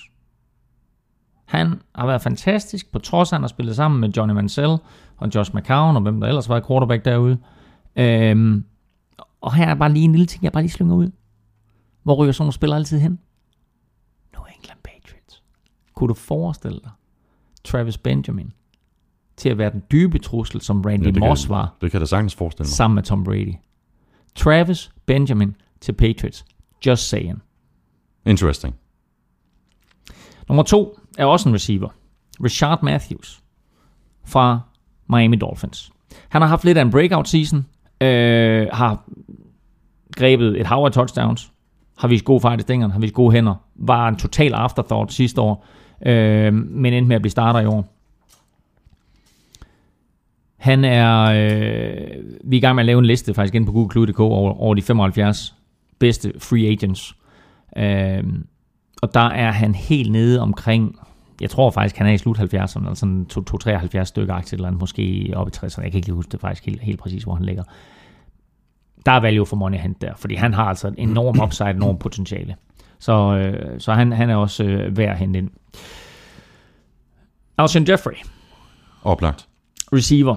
Men jeg tror bare, at han er for dyr. Ja, det er lige Altså, præcis, det- det, det er lige præcis. Det der value Det for der money, det der value Ja. for money der, ikke? Hvad så med Matt Forte? Ja, lige nøjagtigt. Og det er et rigtig, rigtig godt bud. Og som vi talte om i sidste uge, øh, der er nogen, der pointerede, at vi sagde, at, øh, at Jaguars ikke har nogen running backs, fordi så siger de så, jamen, de har da TJ Yeldon. Så siger jeg så, præcis, de har ikke nogen running back. Mm. Matt Forte kunne komme ind og give dem en running back. Og jeg tror faktisk, på grund af hans fremskredende alder, øh, at han kunne blive forholdsvis Ja, han er, billig han er 30. han kunne blive forholdsvis billig. Mm. Så de kan få to-tre gode år ud af Matt Forte i Jaguars øh, for forholdsvis få penge. Også godt value for money. Jeg har et andet bud. Også running back. Ja, kom. På trods af, at han har gjort det rigtig, rigtig godt i år. Doc Martin. Ja, lige præcis. Ja. Så øh, kunne han måske også godt øh, være et meget godt pick. Det kunne det, og, og det er også fordi, når man ser på, hvordan NFL har udviklet sig, så er det blevet øh, en kasteliga. Det har vi talt om mange gange, men det betyder også, at der er meget større kontrakter til receiver, til quarterbacks, til venstre tackles, for den sags skyld til cornerbacks, hurtige linebackers, safeties, defensive ends, end der er til running backs. Sådan var det jo ikke i gamle dage. Nej. Øh, der er ganske, ganske få running backs, der har store kontrakter. Og, og, og gamle dage, der behøver vi ikke at gå så forfærdeligt mange år tilbage. Det gør vi ikke. Altså, det er jo bare, altså, ja, 10, 5-10 år. Ja, præcis. Ja. Um, der er ikke ret mange uh, running backs, der har store kontrakter. Adrian Peterson er selvfølgelig en af dem. Uh, Doc Martin får en stor kontrakt, men han får ikke en monsterkontrakt. Jeg ved ikke, hvor han passer ind godt. Jeg tror, han passer ind perfekt i, i box, hvor han er lige nu. Uh, så, så han, uh, han, er, han er naturligvis også en spiller, hvor du får god value for money. Øhm, har du andre? Jeg har et bud på, på defensiven. Øh, Nå, men vi mangler, mangler vi ikke lige en enkelt på offensiven? det er jo kun én top 5, det her. Nå, okay, ja, godt. Åh oh, ja, der er en top top 5. fem. Der er en top, så, tager vi, så tager vi den defensive side.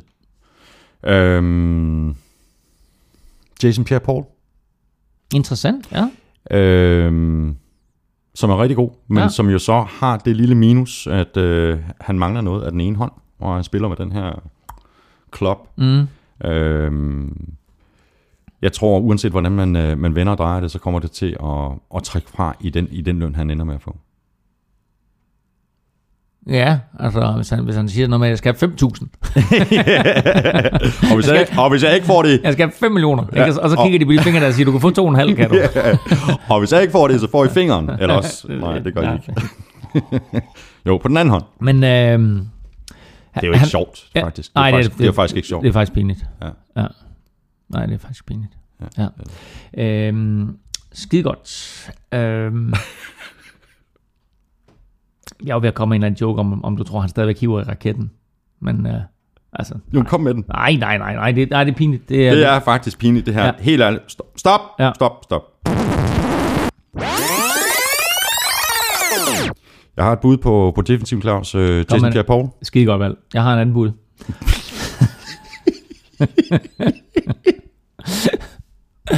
øhm, vi har nævnt, da vi snakkede om Broncos forsvarslinje øh, imod Patriots, der nævnte vi DeMarcus Ware, vi nævnte Von Miller, vi nævnte også Derek Wolf.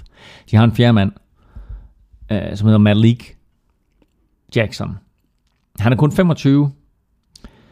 Han er altså et monster på den der defensive linje. Og det var han også i søndags. Jeg tror, han får en dyr kontrakt. Jeg tror, han bliver en dyr her. Jeg tror også, at han bliver i Broncos. Øh, og jeg ved ikke helt, når vi snakker value for money, om han kommer til at få så stor en kontrakt, så, så det der value for money begreb, det ryger. Men han er i hvert fald en eftertragtet free agent. Ikke mindst, hvis han ender med at blive Super Bowl-mester. Hmm. Nu er han i første omgang AFC-mester. Har et defensiv bud mere. Ja, kom. Eric Weddle. Selvfølgelig. 30, 30 år. Ja. Alderen taler, taler imod det. Ja. Øh, fantastisk spiller. Fantastisk spiller, øh, stor hard hitter, har ikke haft den bedste sæson i Chargers, røg lidt udklar med dem, øh, sad uden for den sidste kamp, eller to, eller meget det var, og øh, er færdig i Chargers. De, de skilles, deres veje skilles ikke på særlig god vis.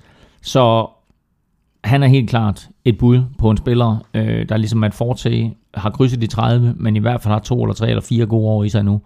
Øh, og der tror jeg også, du får noget god value for money. Øh, en anden safety, der vil jeg snakke om, Eric Berry Mm-hmm. fra Kansas City Chiefs, Oplagt. som øh, jo er kommet tilbage fra sin kamp mod kræft, og i år øh, er blevet ikke bare Pro Bowler, men All Pro, altså valgt til de 11 bedste spillere overhovedet på forsvarssiden i NFL. Øh, han er altså også et, et, et godt valg. Øh, og Jeg kommer vi- lige, jeg, undskyld, Ja, jeg kom bare. jeg kommer bare lige i tanke om navn, som jeg ikke engang har skrevet, øh, skrevet ned. Øh, Anquan Bolden. Øh, Jeg har tænkt over det, men jeg synes det ikke. Jeg synes ikke, altså... Jamen, han, han bliver da ikke dyr. Nej, nej, det gør han ikke. Altså, jeg ved ikke, men... Og er stadigvæk en fighter, og øh, jeg tror ikke rigtig, at man kan, man kan skyde skylden på, på, på, på de lave stats øh, på, for, for Anquan mm, Bolden, mm. på Anquan Bolden i år. Nej, nej. Altså, det er jo det her angreb for Ja, ja, ja. Niners, som bare overhovedet ikke fungerede. Ja.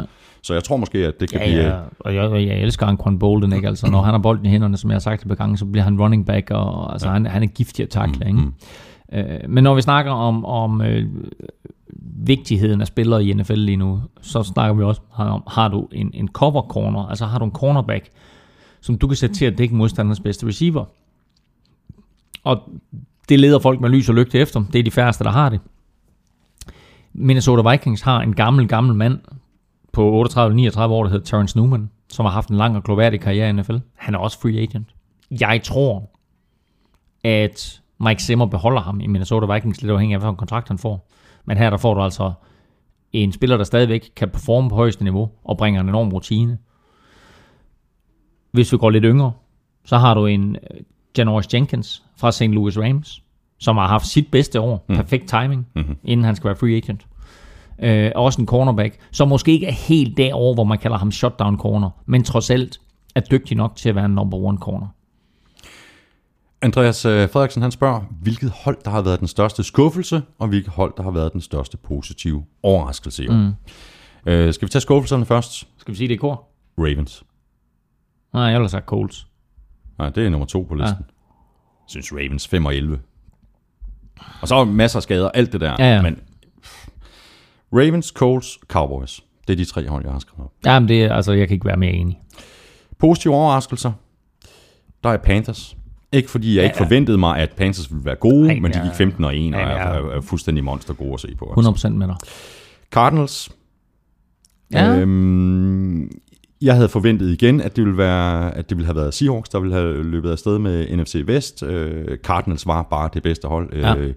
i den øh, division i år. Ja. Øhm, Redskins 9 og 7 Jeg er helt enig. og Chiefs 11 og 5. Og den turnaround, de lavede, ja. altså vildt, ja. Ja, fra 1 og 5. Og Ja, så, ja. ja. det er jo fuldstændig crazy. Og må jeg lige sige, Minnesota Vikings, 11 og 5, Også Vikings. og vinder NFC North. Men var det så stor en overraskelse, at, at, øh, at, at de var gode i år, Claus? Øh, det var måske en overraskelse, at de vandt divisionen. Ja, det var en overraskelse, vandt divisionen. Selvfølgelig var det det. Altså, med Green Bay Packers og Aaron Rodgers i sin prime, så var det selvfølgelig en overraskelse, at de vandt divisionen. Øh, Packers gik kollektivt ned, selvfølgelig. Mm. Øh, så skønt øh, at kunne sidde med mit lille hjerte og sige, vi er NFC North-mestre. Ikke? Altså, det er næsten Morten Andersen. Vi er NFC-mestre. uh, NFC North. Uh, make that NFC North-mestre. NFC-mestre til næste år. Jinx! Uh, men, øh, men nej, altså jeg havde måske regnet med en 9 og 7 eller en 10, sæson, 10 og 6 sæson. Når du kigger på det, så var Vikings jo øh, ganske få plays fra besejre Broncos. Og det er jo ganske få plays fra at besejre Arizona Cardinals. Mhm. Altså, så øh, det var, det var et, for os med, med et lille blod i årene, der var det en meget, meget positiv sæson. Det må man sige ja til, og noget, der virkelig peger frem til, til, til næste sæson. Mm. I særdeleshed, hvis de kan få øh, pillet lidt af de her fejl øh, af Teddy Bridgewater. Helt enig. Men han er jo Pro Bowl-spiller nu. det er også rigtigt. Jeg det er fuldstændig glemt. Er fuldstændig glemt. Claus, det er oplagt, at vi tager den her nu så. Øh, noget, vi har talt om øh, tidligere, men som vi ikke har fået talt til ende. Øh, nemlig, hvilke hold, der har størst chance for at komme igen til næste sæson. Mark Christensen spørger faktisk, om vi kan lave en, det er endnu en top 5, øh, over hold, som ikke nåede i slutspillet i år, men som vi tror kan gøre det næste år. Mm. Igen topper Ravens min liste. Jeg er helt enig. Altså, Ravens bliver så farlige. De får alle de her skadede spillere tilbage. De har et højt draft pick. Jeg tror på, at, at de bliver rigtig, rigtig farlige. Det, er, altså, det, det er jeg overbevist om. Og så i ikke øh, nogen specifik øh, rækkefølge, så nævner jeg Colts. Mm. Det må de simpelthen få rettet op på til næste år, så vi havde dem jo begge to øh, som vores bud på en, en Super Bowl-deltager. Øh, jeg er ikke helt der endnu, at jeg vil pege på dem som næste sæsons øh, Super Bowl-favorit. Mm. Men jeg forstår ikke, hvorfor det gik så galt, og øh, jeg glæder mig til at se op til flere spillere næste år, om, om, om det er en øh, repeat af i år, eller, mm. eller om det kommer til at se anderledes ud. Ja, øhm, ja, jeg tror også, de har en god chance for at, at, at klare sig bedre. Men jeg har større tiltro til et andet hold, nemlig New York Giants. Ja. For lige så stor fan som jeg var af Tom Coughlin, og det han har gjort for Giants, så tror jeg, at det måske nok var det rigtige valg af ham at gå, eller Giants at fyre ham, hvad der end er den rigtige side af historien der. Øhm, og så få gjort noget ved det forsvar. Fordi angrebsmæssigt er de tæt på at være rigtig, rigtig dygtige. Men de skal tage de der tre linebackers, de har, og så skal de sende dem til Bulgarien. Hvor jeg er sikker på, at de måske, måske kan finde et hold i den bulgarske 3. division, hvor de kan få lov til at starte, eller måske i hvert fald få nogle plays på special teams. Det starter der. Opgradering på linebacker-positionen på Giants. Og så tror jeg faktisk, at vi er, vi er et godt stykke hen ad vejen. Det der Giants-hold der, jeg synes, det har masser af potentiale, men deres forsvar er for dårligt. Ved du, øh, jeg vil lige nævne et par, par andre hold, som også har stort potentiale. Mm. Øhm, Raiders Enig? og Lions. Oh, Lions. Den måde, de sluttede øh, sæsonen af på. Lions, enig. Og, øhm, og så ved jeg ikke rigtigt på grund af deres øh, division, men øh, Jets har jeg også en lille bitte smule fidus til. De sluttede sæsonen 10 og 6, Så skal, vi, banket på til slutspillet. skal de vist ud og købe en ny tryllestav til Fitzmagic. Og det sidste hold, jeg vil nævne, øh, som er lidt længere væk, øh, Du, er, er, vi ude i, at den her top 5, den har 32 hold, eller hvad? det er vi ikke. Jeg har, jeg har kun noteret syv ned. Okay. Ja. Jaguars. Jeg elsker valget. Det er fragt, fragt kald. 5 og 11 sluttede de sæsonen af men der er så mange, der er så mange positive takter på det angreb, de skal bare styre på deres defense. Ja. Bare, bare. Ja, ja. Nå, jamen, jeg, jeg er helt enig. Og øh, nu får de Matt Forte. Knock on wood, lad os nu se. øhm, de har Dante Fowler, som var deres første runde draft pick fra i år, eller fra den her sæson, som blev skadet i training camp. Allerførste træning, tror jeg. Han blev draftet nummer 3 overall. Spændende at se, hvad han indeholder. Plus, at de igen i år har et højt draft pick, som jeg vil håbe, at de bruger på forsvar. Så har de altså to helt unge, nye profiler, som kommer til at opgradere det her forsvar omgående. Og man kan altså opleve Jacksonville Jaguars i London til næste år. Mm. Øh, ender i øvrigt med at blive tre meget, meget interessante kampe, der kommer til London. Det kan vi snakke om i næste uge. Peter Korshed spørger, hvordan vi ser Panthers muligheder de næste år. Kan de blive en magtfaktor som for eksempel Patriots? Det kan de godt. Øh, det, der er ganske interessant ved dem, det er jo, at, øh, at fire af deres allerstørste profiler har de sikret kontrakt med. De har sikret sig en langtidskontrakt med Luke Kuechly, de har sikret sig en langtidskontrakt med Cam Newton, de har sikret sig en langtidskontrakt med Greg Olsen, og de har sikret sig en langtidskontrakt, ej det passer ikke en langtidskontrakt, men en toårig kontrakt med Thomas Davis. Mm. Det er fire kløver der. To på angreb, to på forsvar. Er hjørnestenen på det her hold. Nu kommer den næste store kontraktforhandling, bliver Josh Norman. Kan de få lov til at beholde Josh Norman? Der er andre spillere, som de selvfølgelig skal ud og, og, og kigge sig omkring, som også er, er free agents. Men de to vigtigste profiler på angrebet og de to vigtigste profiler på forsvaret, dem har de under kontrakt. Thomas Davis kun i to år, de andre i en, i en længere årrække. Og så virker det også som om, at Panthers lige præcis har den her ånd. Altså, der er den her stemning i klubben. Det virker sådan også, når man, når man kigger på spillerne, når de, altså, når de holder pressemøde, når de er på banen, når de sidder på bænken. Der er bare god stemning. Og hvis der er noget, der er et plus for et hold, så er det jo, at, at spillerne har lyst til at være der. Mm. Fordi så er det også et spørgsmål om, okay, skal jeg virkelig tage over til den anden klub og måske lave en, en, en mil mere? Nej, det gider jeg ikke, fordi jeg har det fedt her. Og, og det er jo det, der har været Patriots store fordel. Det var, at man vidste, at kom man til New England, så var der faktisk en chance for at få et mesterskab. Ja. Og for mange spillere, især i, i senere i deres karriere, hvor de siger, okay, jeg har tjent 100 millioner dollars, ikke? altså jeg har ikke behov for den ekstra million. Jeg vil hellere have den der ring, som jeg kan gå og kigge på resten af mit liv. Øh, det, det stat, den status, har Carolina ikke opnået endnu.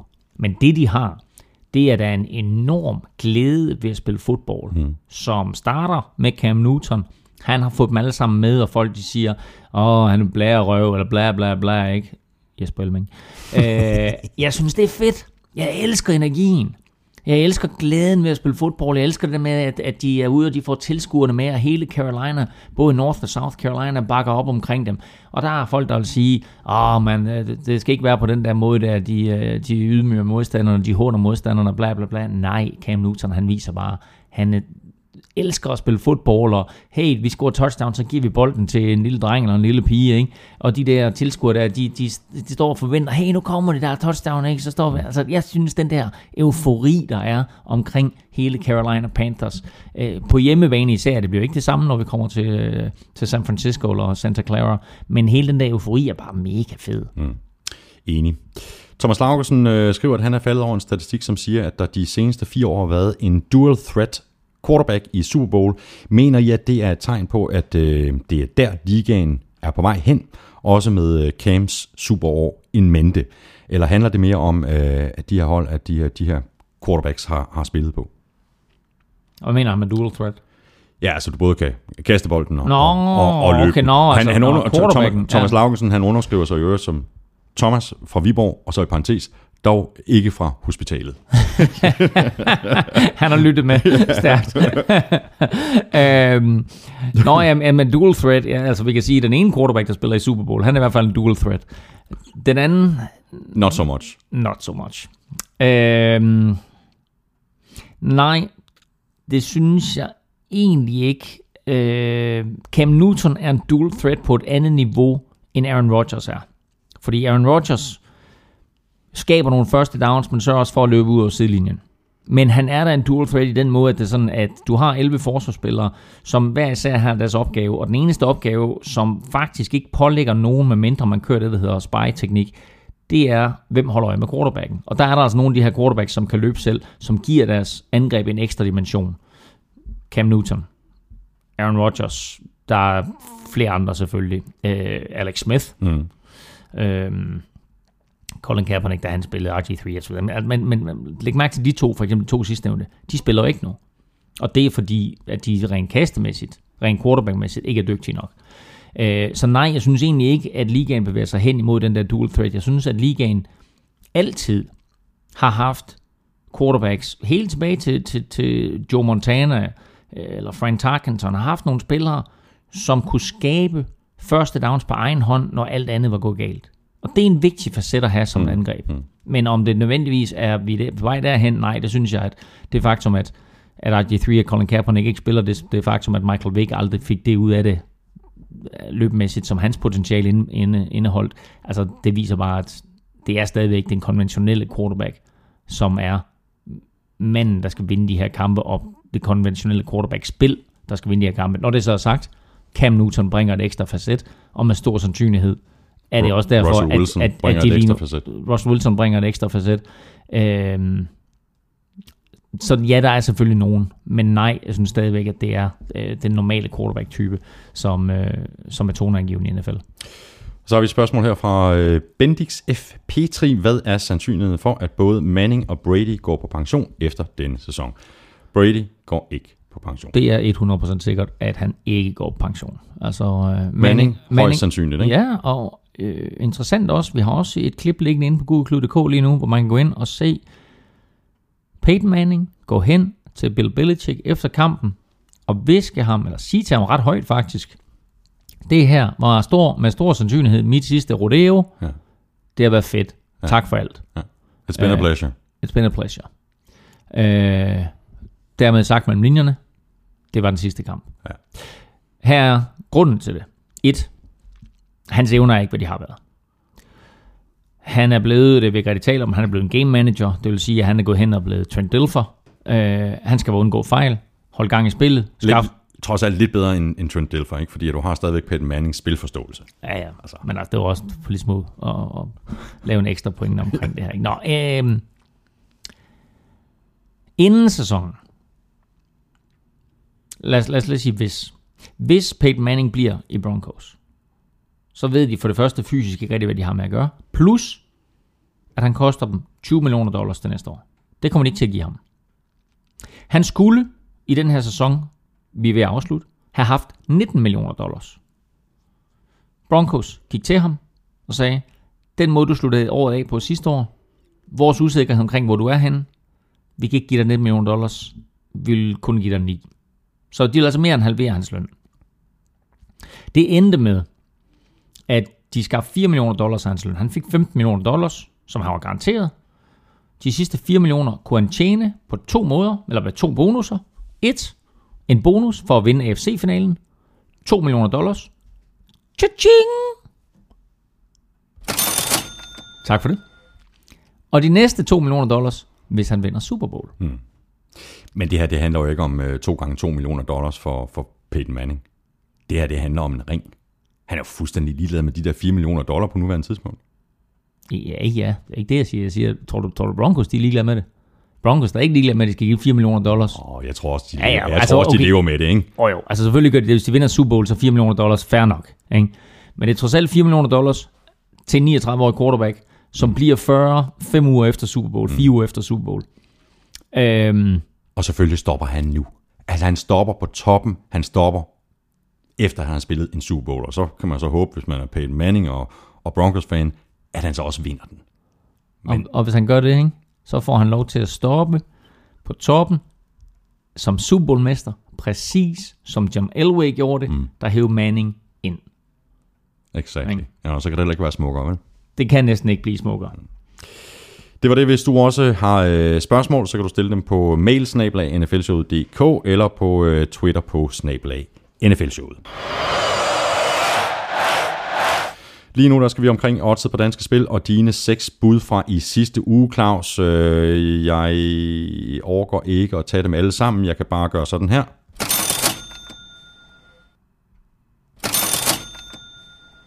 Cha-ching!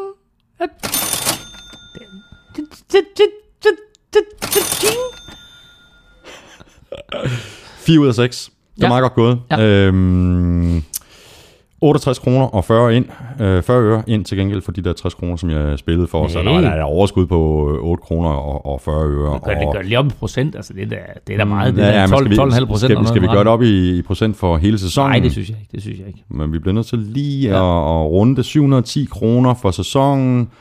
Har jeg spillet for, og jeg har vundet 666 kroner og 20 øre. Det betyder så et lille, min, lille bitte minus på 43 kroner og 80 øre. Ja. Men nu, Kom så! nu kommer den. Nå, der Fordi, er at du, stadigvæk... kommer, du kommer med nogle bud nu, og så kommer Ja. ja. du også med nogle bud i næste uge, og det er, Ja. er selvfølgelig myndet på, på Super Bowl. Ja. Øh, det er det Super Bowl. Øh, senere i ugen kommer der nogle odds fra danske spil, vil jeg forestille mig, på Pro Bowl. Jeg har intet klogt at sige om Pro Bowl, og den der, den kan gå hvilken som helst retning, det er i. Der er ikke, altså, hvis man spiller det, altså, det er ren hazard Ja. at satse på Pro Bowl.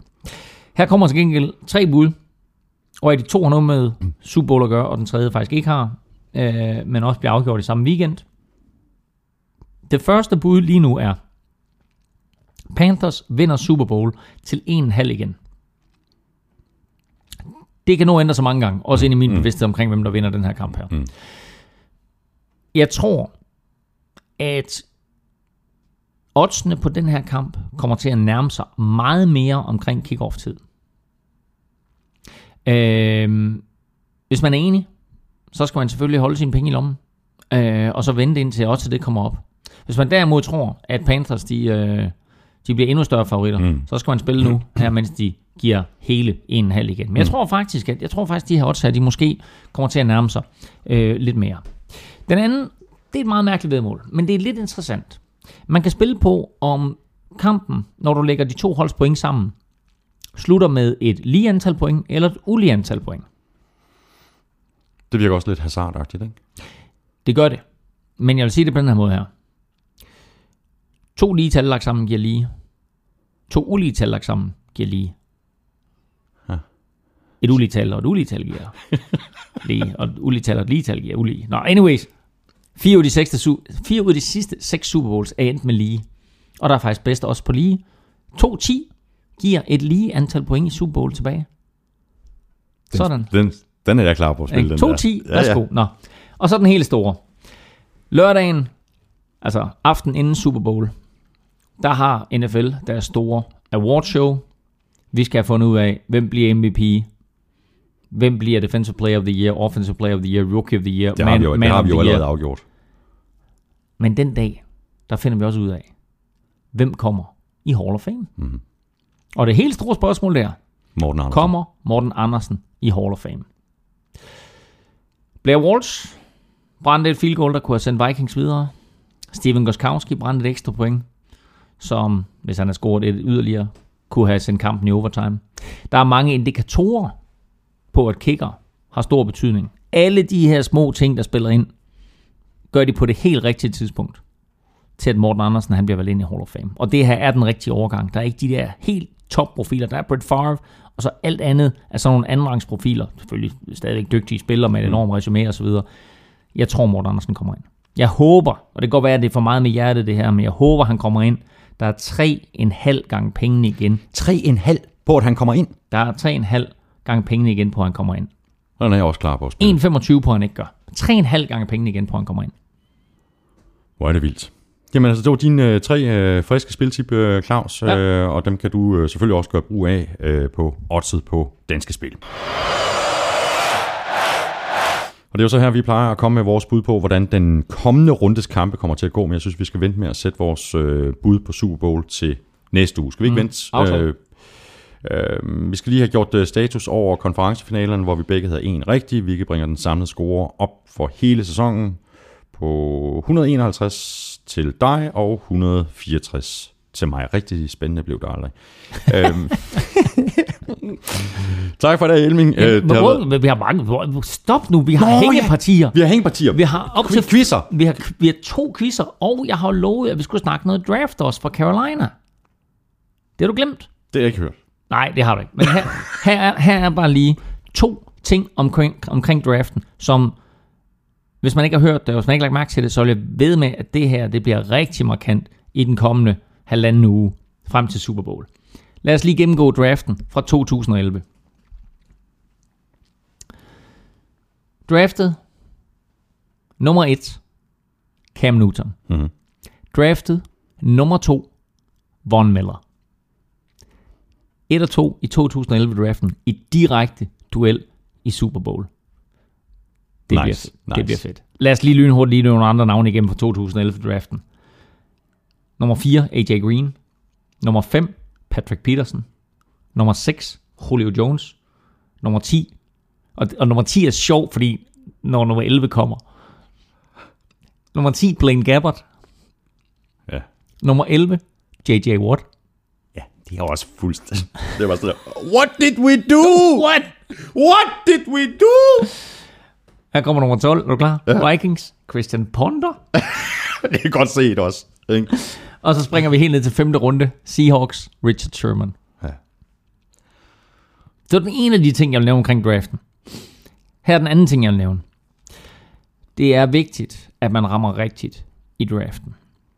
Baltimore Ravens byggede en Super Bowl-mester omkring at ramme rigtigt i første runde år efter år efter år. Her er Panthers draft picks siden 2005. 2005, Thomas Davis. 2006, D'Angelo Williams. 2008, Jonathan Stewart. 2011, Cam Newton. 2012, Luke Kuechly. 2013, Star Lotulelei. 2014, Calvin Benjamin, selvfølgelig skadet, men kæmpe facet. Ja. Og 2015, den tredje startende linebacker, Shaq Thompson, der starter sammen med Thomas Davis og Luke Kuechly. Ja, det De har, ramt, den- de har ramt rigtigt. Er du tosset, men den succes der, der, der er ikke ret mange hold, der kan, der, der kan matche det der. Det der, det er vildt. Nej, det er det. Fuldstændig. Og jeg ved godt, nu har, nu har vi snakket om Defensive Rookie of the Year og sådan noget. Vi har slet ikke nævnt Shaq Thompson. Han er altså helt derfremme. Mm. Og jeg ved godt, han får ikke nær så meget øh, presseomtale og omtale det hele taget på grund af de to andre linebackers. Men han har været en enorm tilføjelse mm. på den tredje linebacker-position. Så skal vi have quizzen, og jeg har øh, fuldstændig glemt øh, spørgsmål, Ja. og jeg har kun skrevet halvdelen ned, så jeg kan... Jeg, jeg, Godt, du, du får spørgsmålet igen her. ja. Godt. Denver skal spille i sin 8. Super Bowl. Hvilke tre andre klubber har også spillet i 8 Super Bowls? 8 Super Bowls. Ja. Øhm, Steelers, Ja.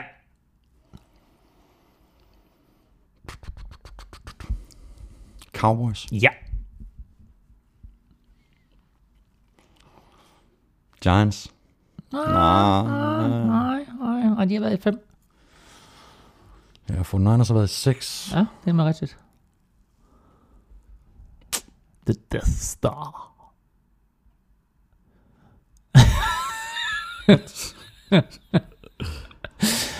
NFL's svar på dødstjernen New England Patriots.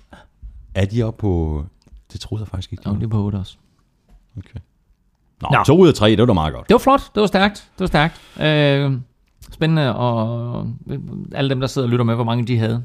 Jeg tror, der var mange, der havde flere, end du havde. Nå, den anden er sjov. Med, med garanti. Den anden er sjov. Ud af NFL's 32 klubber, Mhm. der har 20 klubber spillet i to eller flere Super Bowls. Hvem er det eneste hold, der er ubesejret? Det eneste hold, der er ubesejret i Super Bowls. Som har spillet to eller flere. Mhm. Jeg vil sige det på den måde, du sagde selv, San Francisco 49ers har spillet 6. De, har, de vandt de første fem. Ja.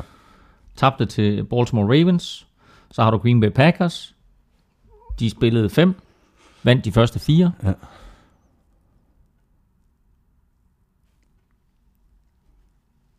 Alle de hold, jeg, jeg sidder... Prøv lige et øjeblik.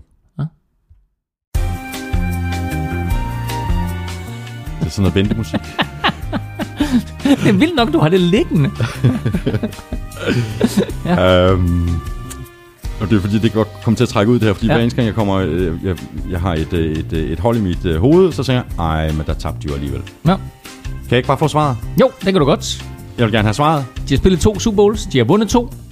Og jeg nævnte dem lige før. Det er Baltimore Ravens. Haha. Ravens vandt over Giants. Og Ravens vandt over 49ers. De er det eneste NFL-hold, der har spillet to eller flere Super Bowls. Og stadigvæk ubesejret 2-0 i de to, de har spillet. Interesting. Nu kan vi sige farvel, kan vi ikke, Elming? Jeg har ikke mere. Eller det vil sige, Ja, det har det- jeg. Det ja, har jeg, har- men det- altid men mere, Jeg men- har så meget mere. Jeg har så, mange, jeg har så sindssygt mange noter. Ja. Men jeg gemmer dem alle sammen til næste uge. Ja, fordi vi vender tilbage næste uge. Ja. Ja. kommer med en Super Bowl optakt, og vi Ja. kommer også til at snakke. Skal vi ikke øh, også øh, snakke om vores øh, divisionsbud fra før sæsonen? Det tror jeg ikke er en god idé. Jo, skal vi ikke lige løbe dem igennem? Og vi går lidt med igennem. Det tror jeg, det er pinligt, er det ja, ikke det? Jo, det tror jeg også.